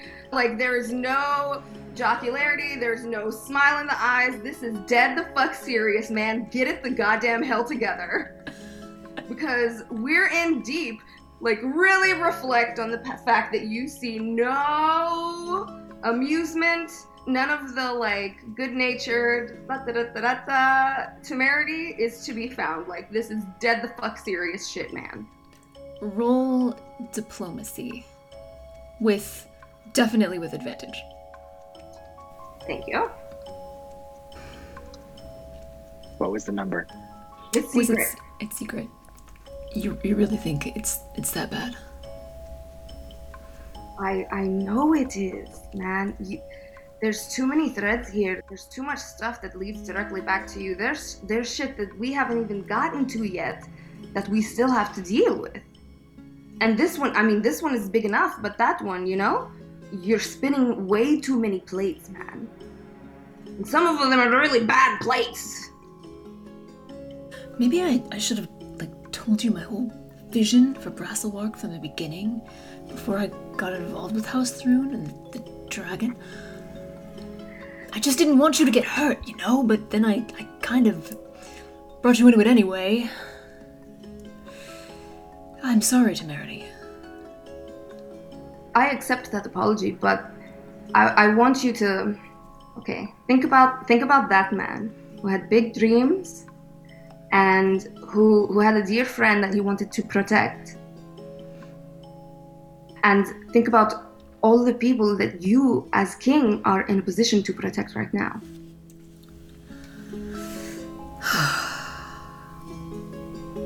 Okay.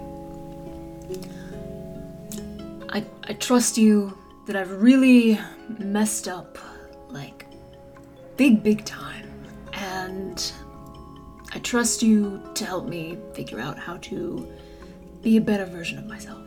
So what do I need to do right now to start fixing this? Right now, you need to make me a promise that you will not make any deals. Outside of if you're bargaining for a rug or something, you know what? You are not gonna make any deals that you don't talk to me about first. Make me that promise. Shake my hand. Takes a swig of something. Offers you his hand. Shakes it. I, I promise you.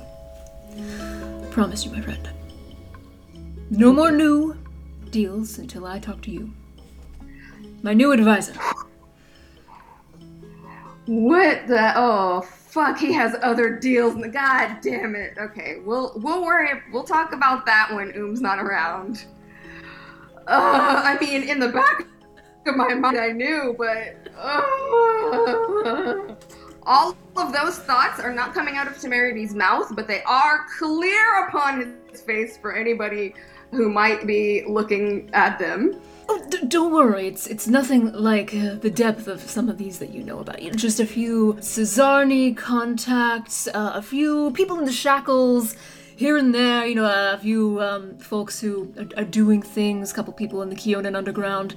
I met through you, actually. Not Rothrian, but you know, just the people who are sometimes going here and there every few decades.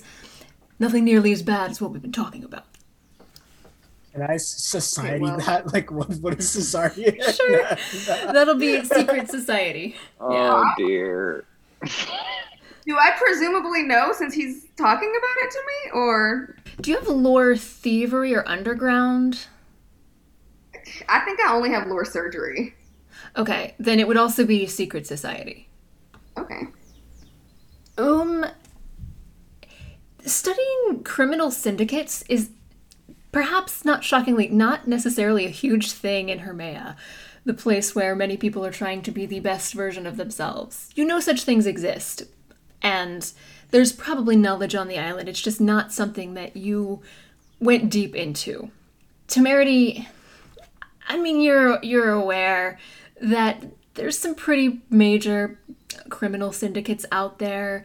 The Sczarni are one who kind of operate in like Varisia, where you've spent a good deal of time near Mierani Forest. You know, the shackles are where pirates be, and they got connections everywhere. You are yourself familiar with the Keonan underground, so yeah, he's dropping some big names, but not on the level of Abrogail Thrune the First and contract with Family House Thrune forever. Like the normal to high normal sketchy Yeah. range. Yeah. Okay, cool. Some of these might be more concerning than others, but it's not on the level of like Immortal Fae being Deep Gnome Kindred, long running Cold War, or maybe not even Cold War, maybe Hot War. Like, not, not on that level. Okay, my friend. You know, like, well, I'll ask you about those at some future point when, if and when we survive that long, to get there and uh, determine whether it's a concern or not. For now, And the rebels in Kintargo, you know, we were helping them out a little bit on the. De- Th- Don't worry. It's all good. I've got it under control. Nothing like this. I, you know, I think that our levels of what we define as under control might be a little bit different, but we can talk about that that difference in um, definition another time. I think. Yeah, this is there's a lot to unpack, and maybe you'll be better suited to talk to your advisors separately. But you know, I think in the immediate, we're kind of looking to what we can do about these uh, guests of yours.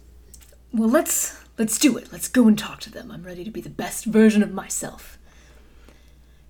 Temerity, it occurs to you that maybe making a bunch of deals like this that are stretching his apparently really, really good luck are like an edge rush to your friend. Like like maybe this is what he thinks keeps his colors bright. Like Ah, well, you know, if you're terrified for your life all of the time, when do you like? When do you have ten minutes to, for your colors to dim? You know, I, I guess that works. All right. Okay. Noted. Thank you. just, just Oh, a wait. thought that occurs to you. One of these days, we're gonna talk about why you fear the bleaching so much. But that's not today. Today, let's go be the best versions of ourselves we can be. Let's do it. He'll gesture towards the door. I mean, I guess I should lead you there. It is my comfortable basement, after all. He will get up, make his way through the door, lead you to this two doors and uh, a box that seems to be connected to a lot of metal gears and some woven metal ropes that go up and down, and you can enter the box. And by a system of levers and pulleys and, and buttons, it takes you down automatically. And you will all reach the basement levels of his palace. He will make his way to the same corridor where Um was led the day before and say, Ah, good morning, good morning. Uh, I've got this, we've got this, go about your business. Maybe a few changes coming, uh, you know, we gotta keep the colors bright. And the guards will just like kind of give a nod, like, okay, the king wants what he wants, and he'll lead you to this room that was next door to Um. Say, in here. Will procured a key from the guards and kind of like hands the key to you, Temerity. Yeah, I suppose that it probably makes sense for someone else to go in before him. Temerity will take a deep breath and then take another deep breath and unlock the door and open it and step inside. What do I see? You see a large, spacious chamber with probably like two little chambers off the side, which you might guess are washing facilities or uh, food preparation facilities. Uh, luxurious, fluffy beds, big, cushy chairs, and a couch like you had upstairs, many books, little objects or trinkets that were perhaps produced by the Tinkerings or the Scholarium. There's a lot to amuse oneself with here. I'm kind of getting, you know, like if you've seen Thor the Dark World, Loki's cell in Asgard, where it's like kind of a plush place with some cool stuff, like even way more than that. Like this, this is, were it not a prison, a comfortable space. There are two people sitting there. They look like gnomes, and yet a little different than a lot of the gnomes you've seen. Like long eyebrows. One of them has very curly hair, one of them has more more straight hair. And their skin, if you've ever seen like part of a mountain cut away or like minerals that come from the depths of the earth, their skin tones remind you of those. Like beautiful grays and like sort of veins or, or like places of almost like dark blue and dark brown as well. They really look like the earth itself in some way. And they will look up at you and both of them be like, kind of a little taken aback by this new stranger coming into this space and maybe look a little bit nervous, like sort of move near to each other on the couch. One of them will say, Hello, and who might you be? In in my mind, this is the picture I was I I'm looking at. I would like to present to you. I would have gone in in such a way where nobody would be seen behind me. So, you know, like I'm not all the way inside, basically. I'm still kind of in the doorway, but in. So I'm going to gesture Um inside with me and tell the king to wait.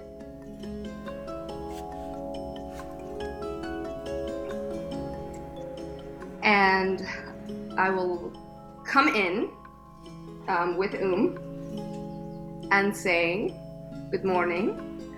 My name is Temerity Vane, and I'm the king's new advisor. May I join you?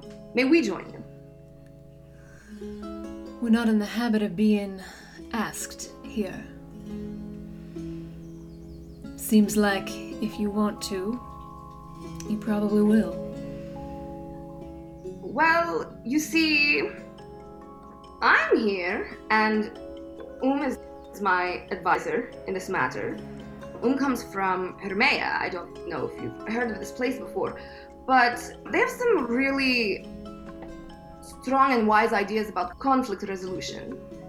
And this is a conflict that I, I dearly want to resolve. I believe the king has made a grievous error. And when I told him this, he agreed with me. And we would like to have a conversation with you. First of all, he, he would like to offer you his apologies. We would like to have a conversation with you about how to make this right. In his zeal to cure or figure out or prevent this affliction that happens to his kindred, he lost sight of the fact that you are his kindred as well. And, you know, for me, personally, I don't believe that you're hiding anything from him, but I don't care if you are, because even if you are, he should not have done this. And this is what I've told him. So, with all of that said, may I come in or would you like me to leave? Uh, We can come back at, at another better time for you if you prefer. Roll diplomacy. I'm gonna hero point so I can double roll. Okay. I was also kind of wondering from a genealogy standpoint, do I know anything about how these gnomes differ from other gnomes?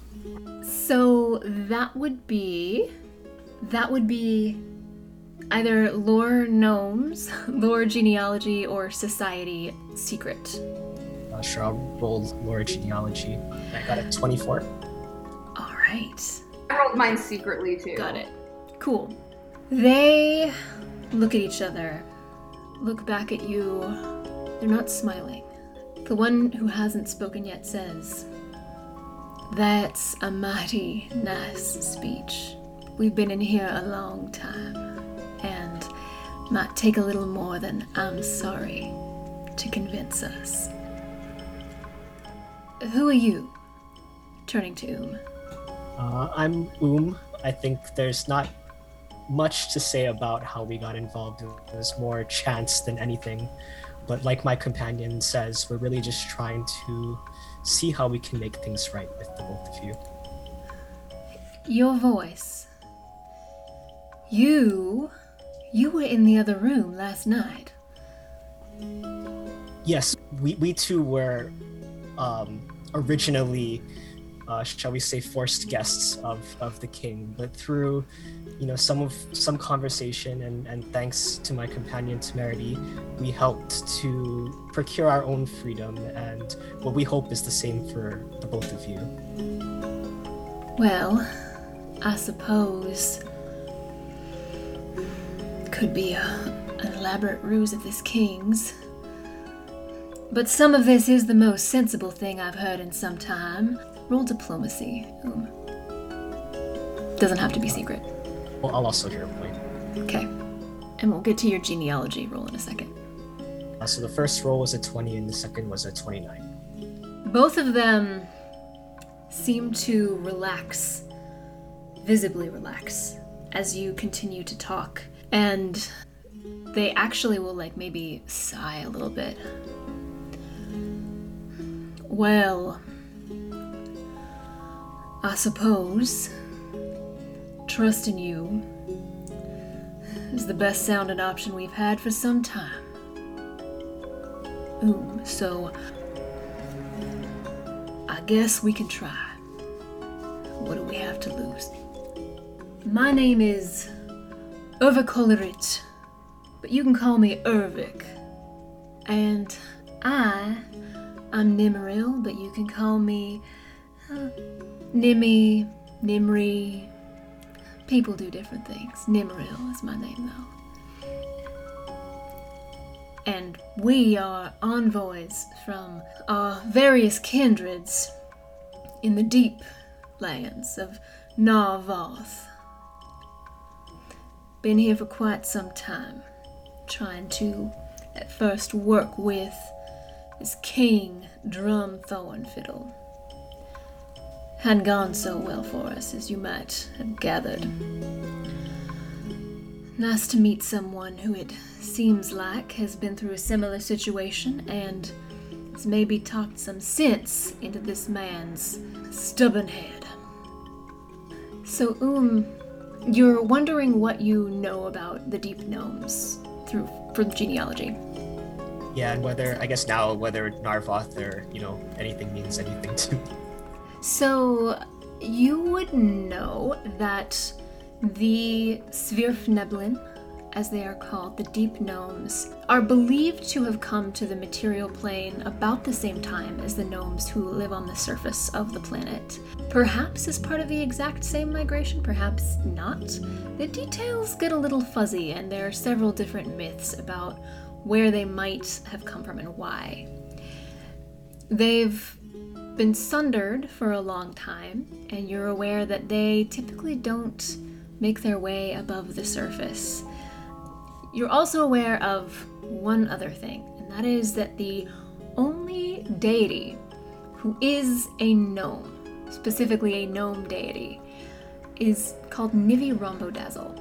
And she was a Svirfneblin. She was a deep gnome who rose and ascended to goddesshood. There, there's also many myths about her ascent, and some of them are connected to why perhaps the Svirfneblin do not bleach, some of them not.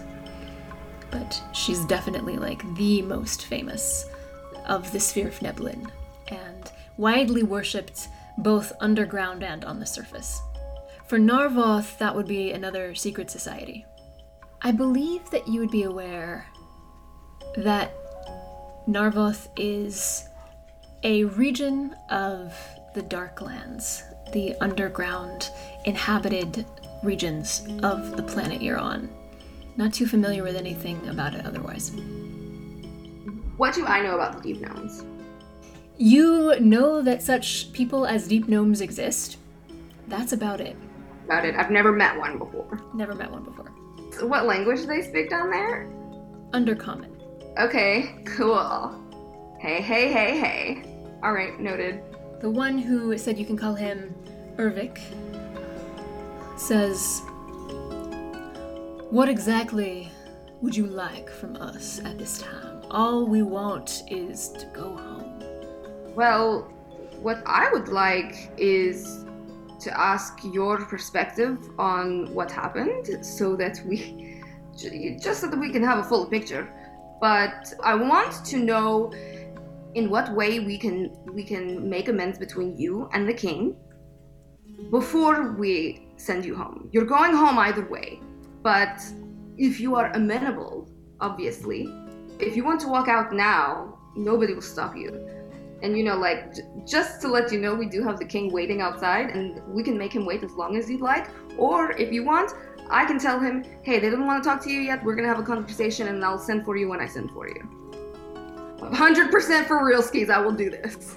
They both look a little skeptical of you, Temerity, and they're gonna look at oom and Ervik will say, The king threw you in this adjacent room yesterday, and yet you seem to have given him a chance. You think we should? I think that I I believe that he's trying to do good and he's trying to correct the mistakes that he's made. And so like my companion said, I really do believe that you know what we're really just trying to hope to avoid is any ill will moving forward. And so if we can do that, great. But either way, I- think that what's right is to set you free.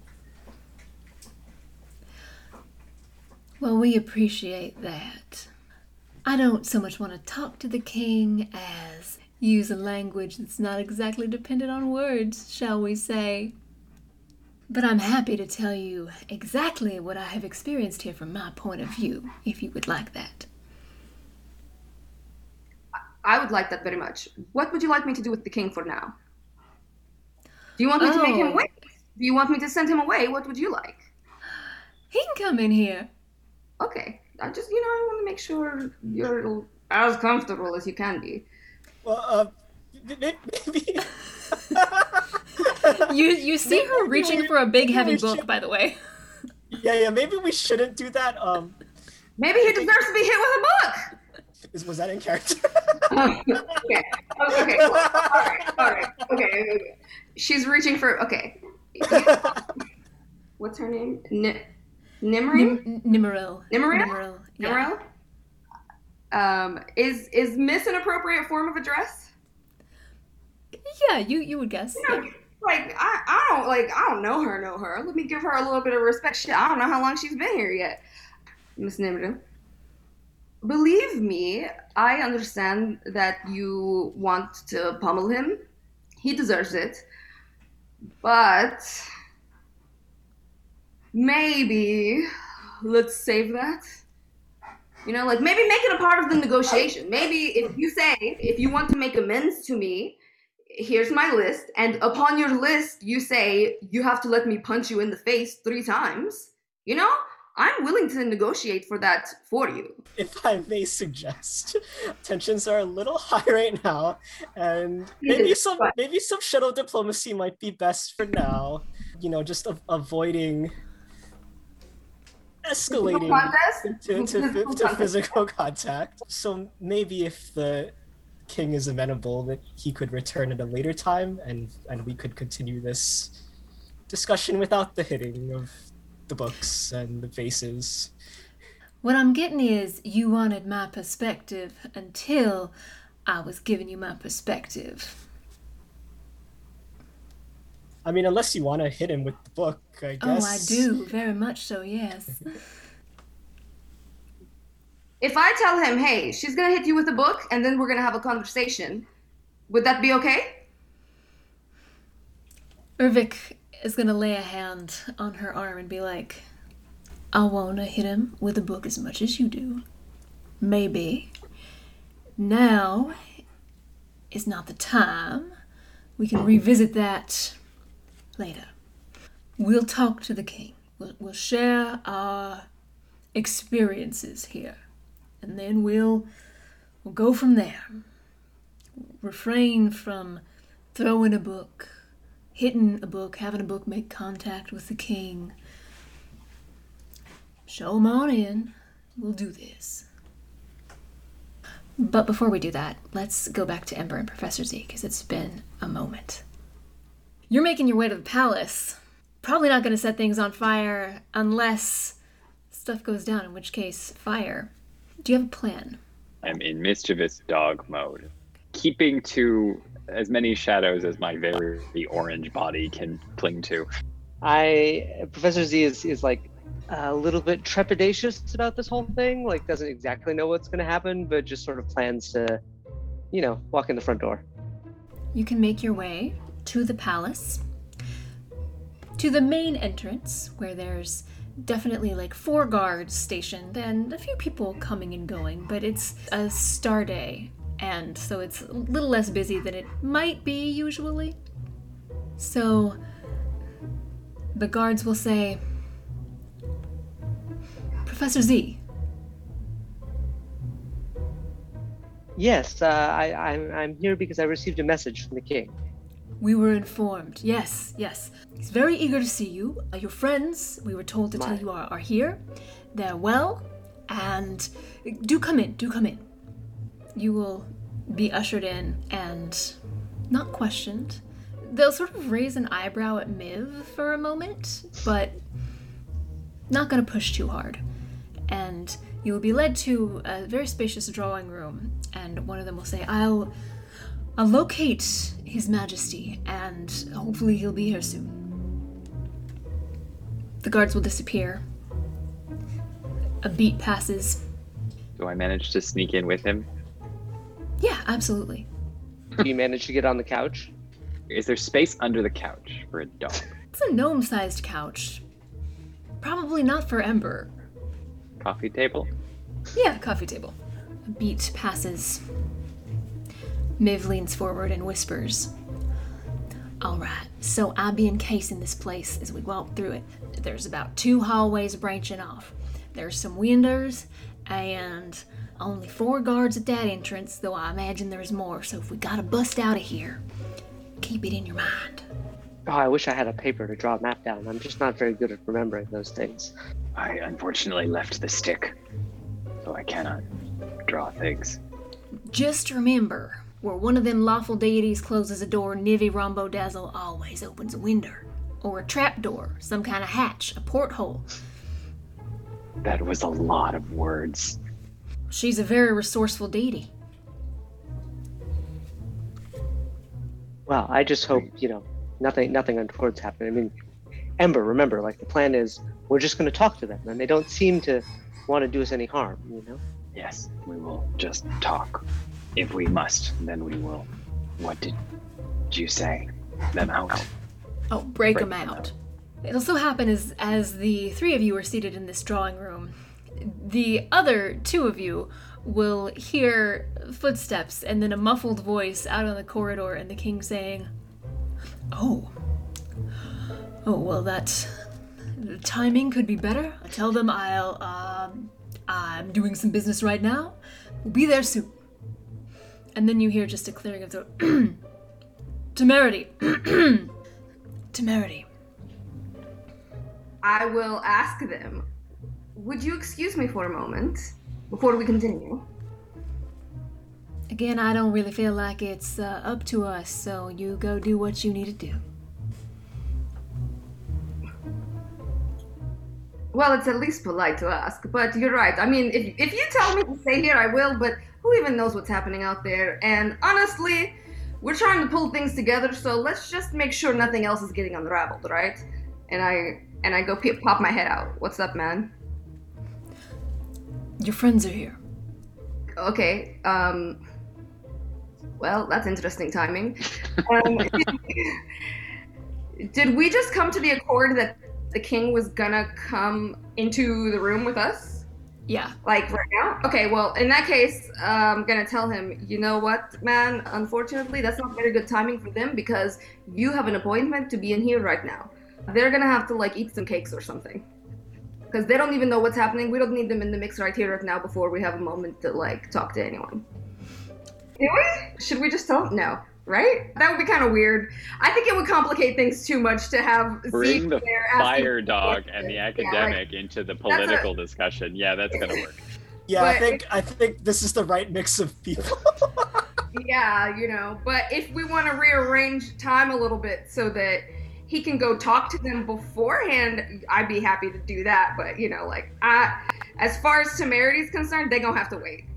I'm just imagining in Temerity's mind, there's this thought of like Ember coming into this meeting and then just fire. Yeah, it's uh, temerity's like there's a lot of books in here. There's tapestries and shit. We don't need all that. Like, we, there's enough plates spinning. If that's cool for everybody, unfortunately, temerity will make wait. But if we want to rewind so that he can talk to them beforehand, this is Okay. far more interesting. great. All right. You can always like go through the king's palace and try to take some things if you want to. So Just go to the kitchen and eat, man. Feast. Okay, so I'm gonna tell him, look, man, with love to my friends, we can't deal with that right now. I'm not even talking low. Like, I want them to hear me. Look, uh, they're gonna have to wait. You know, send them some cakes or something. Our friends here have invited you in to speak, and I'd like to remind you that that's an invitation. One that, if they would like to revoke it, it would only be polite for you to listen to what they say because you are in a great debt here. I got it. I'm gonna be the best version of myself. Let's do it, man. And you know, like our whatever our little secret handshake is, all this stuff, You do and it. then he follows me in. Okay, he follows you in. Um, Ervik, Nimril, I, I present to you Drum Thornfiddle. I know that you are acquainted in a rather unfortunate way, and this is going to be very awkward in many ways. So, while we all acknowledge that nobody can force you to accept an apology, you are owed one. And so, let's start there. And after that, looking at him, like, you better. Uh, uh, you said you know how to plan, here's the plan, fucking follow it. You want the strategy, here's the goddamn strategy. So, we're gonna start with an apology, and then we're going to listen to everything that they have to say to us. We're not going to argue with them. If they tell us something from their point of view, I it's not the time for you to say no, but wait, you know? To let us know how we can begin to mend the relationship between you. If and how. Miss Nimril, Mr. Ervik, does that sound good to you? Does that sound acceptable to you? Well, we might as well try it. It is agreeable. We'll try it. Drum, will you begin with your apology, please? Realizing that, maybe I should have asked him what he was, what, how, what his apology was gonna sound like. Oh fuck.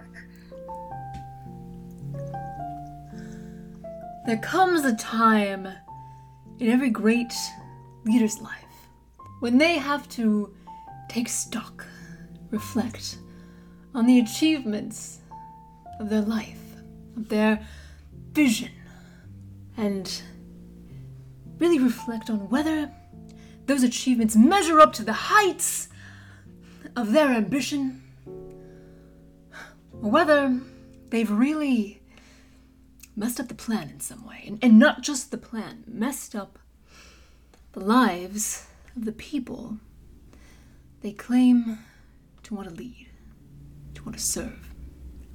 Now, I think of myself as a very skilled leader. I made this city out of my own dreams, my own wit, my own ability to get things done. But, my dear friend Temerity has helped me reflect on the choices I've made, which I felt for a little while were getting a, a bit fraught. But I've realized that I made some very bad choices. And I've really let down the people that I claim to want to lead, to want to get to know. Businesses I've been in, it's not great to treat one's associates the way I've treated you. I realize that now. I, put my own gain, uh, my own ambitions, my own fears above the well being of other people. That was not me being the leader I want to be, it was me failing. So I understand that you, you don't owe me anything. You've already been here, locked away in this very comfortable room that I've done everything I can to make very comfortable for you. A long time, and you have every right to be very angry about that. And I admit to you that I have thoroughly and completely fucked this up. If you want to go, you can go, and you will never so much as hear from me again. If you would like to stay through our city's Festival of Flight, which is happening within the next 10 days, you would be honored guests. You can stay at any establishment you want in town on my my money if you don't want to stay here.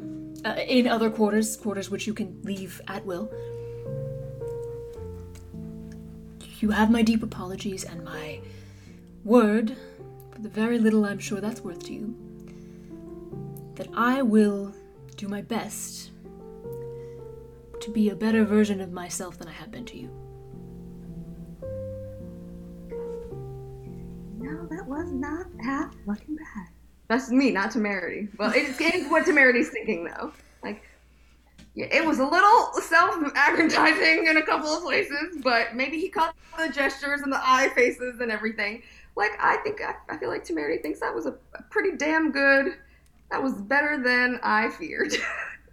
I hope they think so too. I guess we'll see. Ervik is going to nod along. Ah, I will be completely forthcoming with you. We have no reason to trust you, to want to interact with you at this point. We just want to go home. I understand you have your own interests, the interest of your people at heart. We have truly given you all the knowledge we have. We would have been willing to keep partnering with you in a deeper way if perhaps you hadn't taken it upon yourself to imprison us in this very cushy room. maybe there's still room for collaboration with someone. Maybe not you, but someone. That being said, haven't really spent that much time up here. I could be induced to see things that fly. Maybe, not a promise. And Nimmeril just sighs deeply. I loathe you. I do not accept your apology. I do not forgive you. I want to throw the book at you, quite literally. But if Ervik insists on staying here against all reason, I will stay with him. But you owe us. You owe us for our time here. Uh, you owe us for any machinations you have been engaging in without our knowledge. And you owe our leaders for your duplicity. That's what I have to say on that. That's what she has to say on that. Thank you. Thank you for listening. And thank you for offering these terms and this information. Tell me, in what way can he pay both you and, and your leaders? Are, are we talking monetary or are we talking in a different fashion? Just clarifying, not negotiating right now. Oh, I would happily accept gold for my time here. Well, you know, I just wanted to, I just wanted to make sure that gold was acceptable. You know, if that's not, then we have to figure out what is. But if it's gold you want, then you know, you were held here, you were working, and you weren't working, but you were held. So yes, of course you should be compensated. And your leaders were, you know, like your expertise, they had to go without for this time. So of course they should be compensated.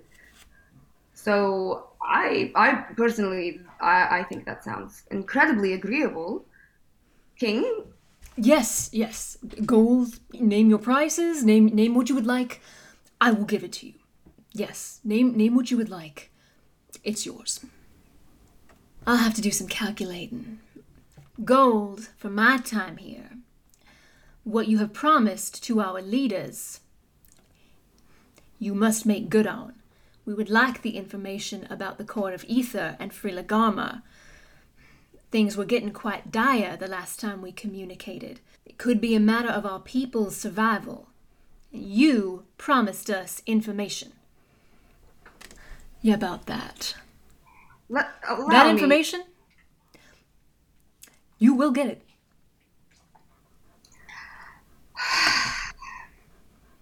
Should have interrupted him when I had the chance. Long sigh. You were doing so good, my bro. Okay, let's take a step back here because the payment you are able to, I believe you are able to promise. But let's put some cards on the table. I don't believe that you have information, any more information that can help them. And I, what I personally believe is that our best use here would be to see what we can do to begin some sort of diplomatic relations between their people and her so that we can the truest way to make amends would be this would be the way to to fix their problem wouldn't it Actually, one of them is going to jump in and say, I'm sorry, are you laboring under the impression that we want to be friends with Frilagarma? no not friends but you know negotiate a ceasefire or something you know like not a friendship but a get the fuck out of each other's lives shit do you think that's unreasonable impossible like like full honest earnest Situation is very, very complicated. Might take a while to explain it. And frankly, we don't know you. You Well, seem that's to know the king fairly well. And they, they really look rather suspicious of you. And they're going to look at Oom and say, We would value your perspective on this. Well, I think it's it's fair to be distrustful given where you're at, but I truly believe that there's a lot to be gained moving forward if we try to be a little bit more honest with each other. Whether that's doable right now at this very moment, that's perfectly fine to not feel that it's it's we're in the best mindset to negotiate. But it's worth considering, if not for you folks in the immediate, perhaps other people at a later date. Perhaps you might help us learn the customs of this place you come from that has unique approaches to conflict resolution. Perhaps we could be let out of this room to a place may not even be located in this building. Perhaps we could meet there to discuss our perspectives on what has happened, to hear more of the king's perspective on what has happened. If our weapons and equipment were returned to us, I would be willing to assure you in good faith that I will stay here until the time at which we agree to talk. Such gestures would give me confidence that any information we share will not be used immediately against us. I will agree to this. I want to be let out of this room. I want my things back. I am willing to try for the sake of my people, for the sake of understanding what this king has and has not promised us and has and has not done. Willing to try staying here for a few more days to build these relationships, but I make no promises and I make no promises about our people making peace with that woman. Sounds good to me. I really just want to prove to everybody that I being the best version of myself. Be free with my blessing. You may stay here. You can go anywhere you want. I'll I'll give you uh, pockets full of gold right now. You name however much gold you want as compensation for your time in this room, and I will give it to you before you leave this castle. Really, just hope we can. Uh, we can. I really just hope we can. And he stops there. Well, um, you know, I think maybe you probably owe them more than they can easily just take in pockets when they are going to find accommodations that are away from here. So, you know, let's keep that in mind, but give them whatever they want in the full knowledge that it's you know it's it's not going to be probably carryable for them so you're going to have to give them a, a cart to go with it on, on their way home you know? Let's remember that. The logistics you know? Yes, yeah, we'll work it all out. We'll work it all out. May we leave this room? please please. We would have to fetch some guards to get their stuff or what? Yeah, the king will dispatch the guards to to get their stuff and will be fairly easily brought to them. She's Um, gonna walk out, shoulder the king as hard as she can on her way out the room, and Ervic will walk behind her and just give like a withering. You, sir, are no gentleman. And he walks out. Drum is just gonna look at you and say, You know, I think that went pretty well. I think that went pretty well. All things considered, I think I nailed it. You know what? Honestly, I think that went pretty well too, considering you know they they listened to what you had to say. They told you what they expect of you, and they walked out the door. You get hit by a book. And you didn't even get punched. You know, I told her that if it would, if it's what it would take, I would negotiate with you to let her punch you in the face. And you didn't. We didn't even have to do that. So I think well done on all of us, actually. Thanks, Temerity.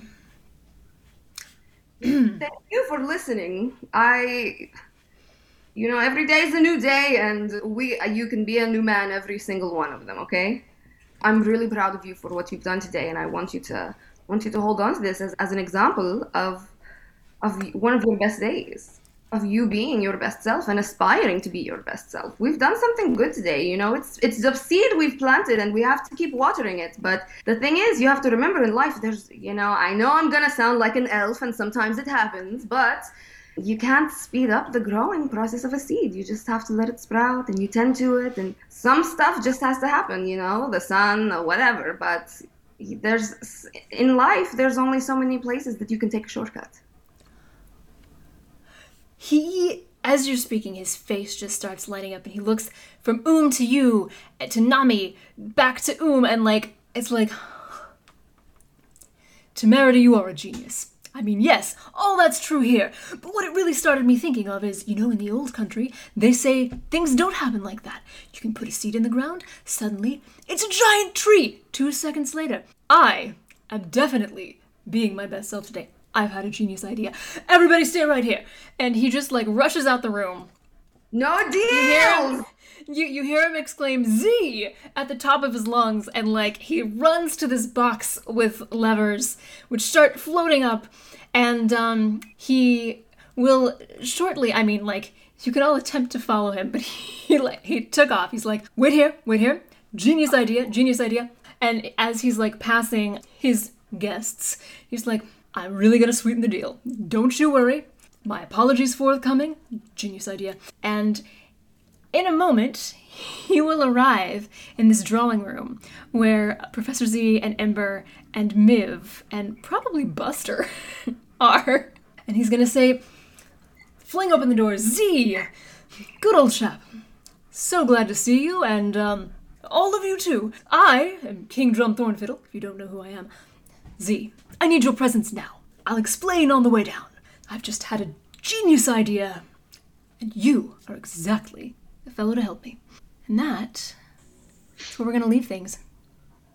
I think Ember is definitely going to want to start just like sneaking around the castle to find Temerity and Um. And whatever that leads to. I mean, you might not even I, like. I might smell completely different from all these bubble baths. You know, we've been living on the road for a long time. Finally got a chance to air out my britches and shit. I That's true. So, how are all your characters feeling right now? Ember's still totally worried. T- Temerity is cautiously optimistic. I think Temerity feels as though he was able to underline the gravity of the situation and that the king did a surprisingly good job on the apology because literally in the moment before introducing it, both of me and Temerity were like, "Oh shit." We should have asked him about this before. This is is this gonna be a fucking notes app apology? but it wasn't, and I'm blessed for it. So I'm really proud of him.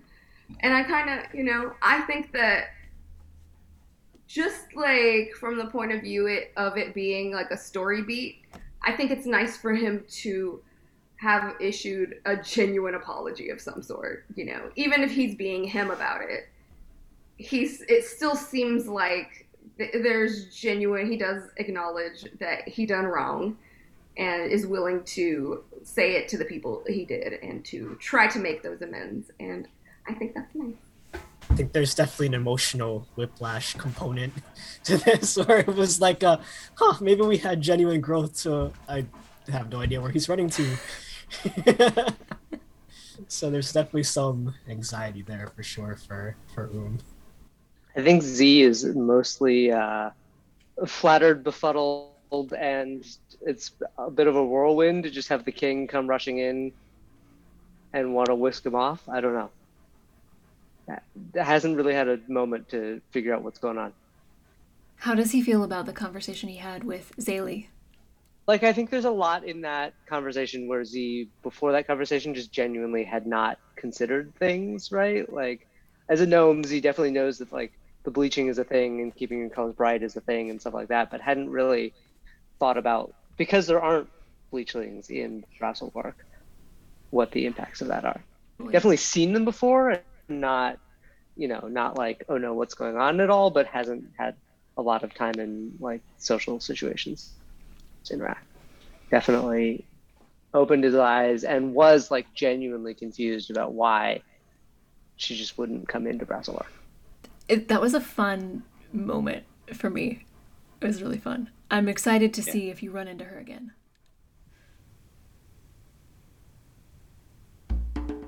Thanks so much for joining us this episode and for being in this story with us. We really appreciate you being here. If you enjoyed this episode, please feel welcome to let us know by leaving us a review, subscribing to our podcast on your podcast app of choice, subscribing to our videos on YouTube, and telling your friends about us, or any combination of the above. You can follow us on Twitter, Tumblr, and Instagram at Chromythica, and visit us on the web at chromythica.com. Our character art and logos, credits and break music, and some theme music are by Justin Brown. Other music in this episode is sourced from Zapsplat.com and the Descript Media Assets catalog. Chromythica uses trademarks and copyrights owned by Paizo Inc., used under Paizo's community use policy, which you can access at paizo.com/slash community use. We are expressly prohibited from charging you to use or access this content. Chromythica is not published, endorsed, or specifically approved by Paizo. For more information about Paizo Inc. and Paizo products, visit paizo.com. Thank you so much for tuning in. Until we're together again, remember, tell the stories you most want to encounter in the world.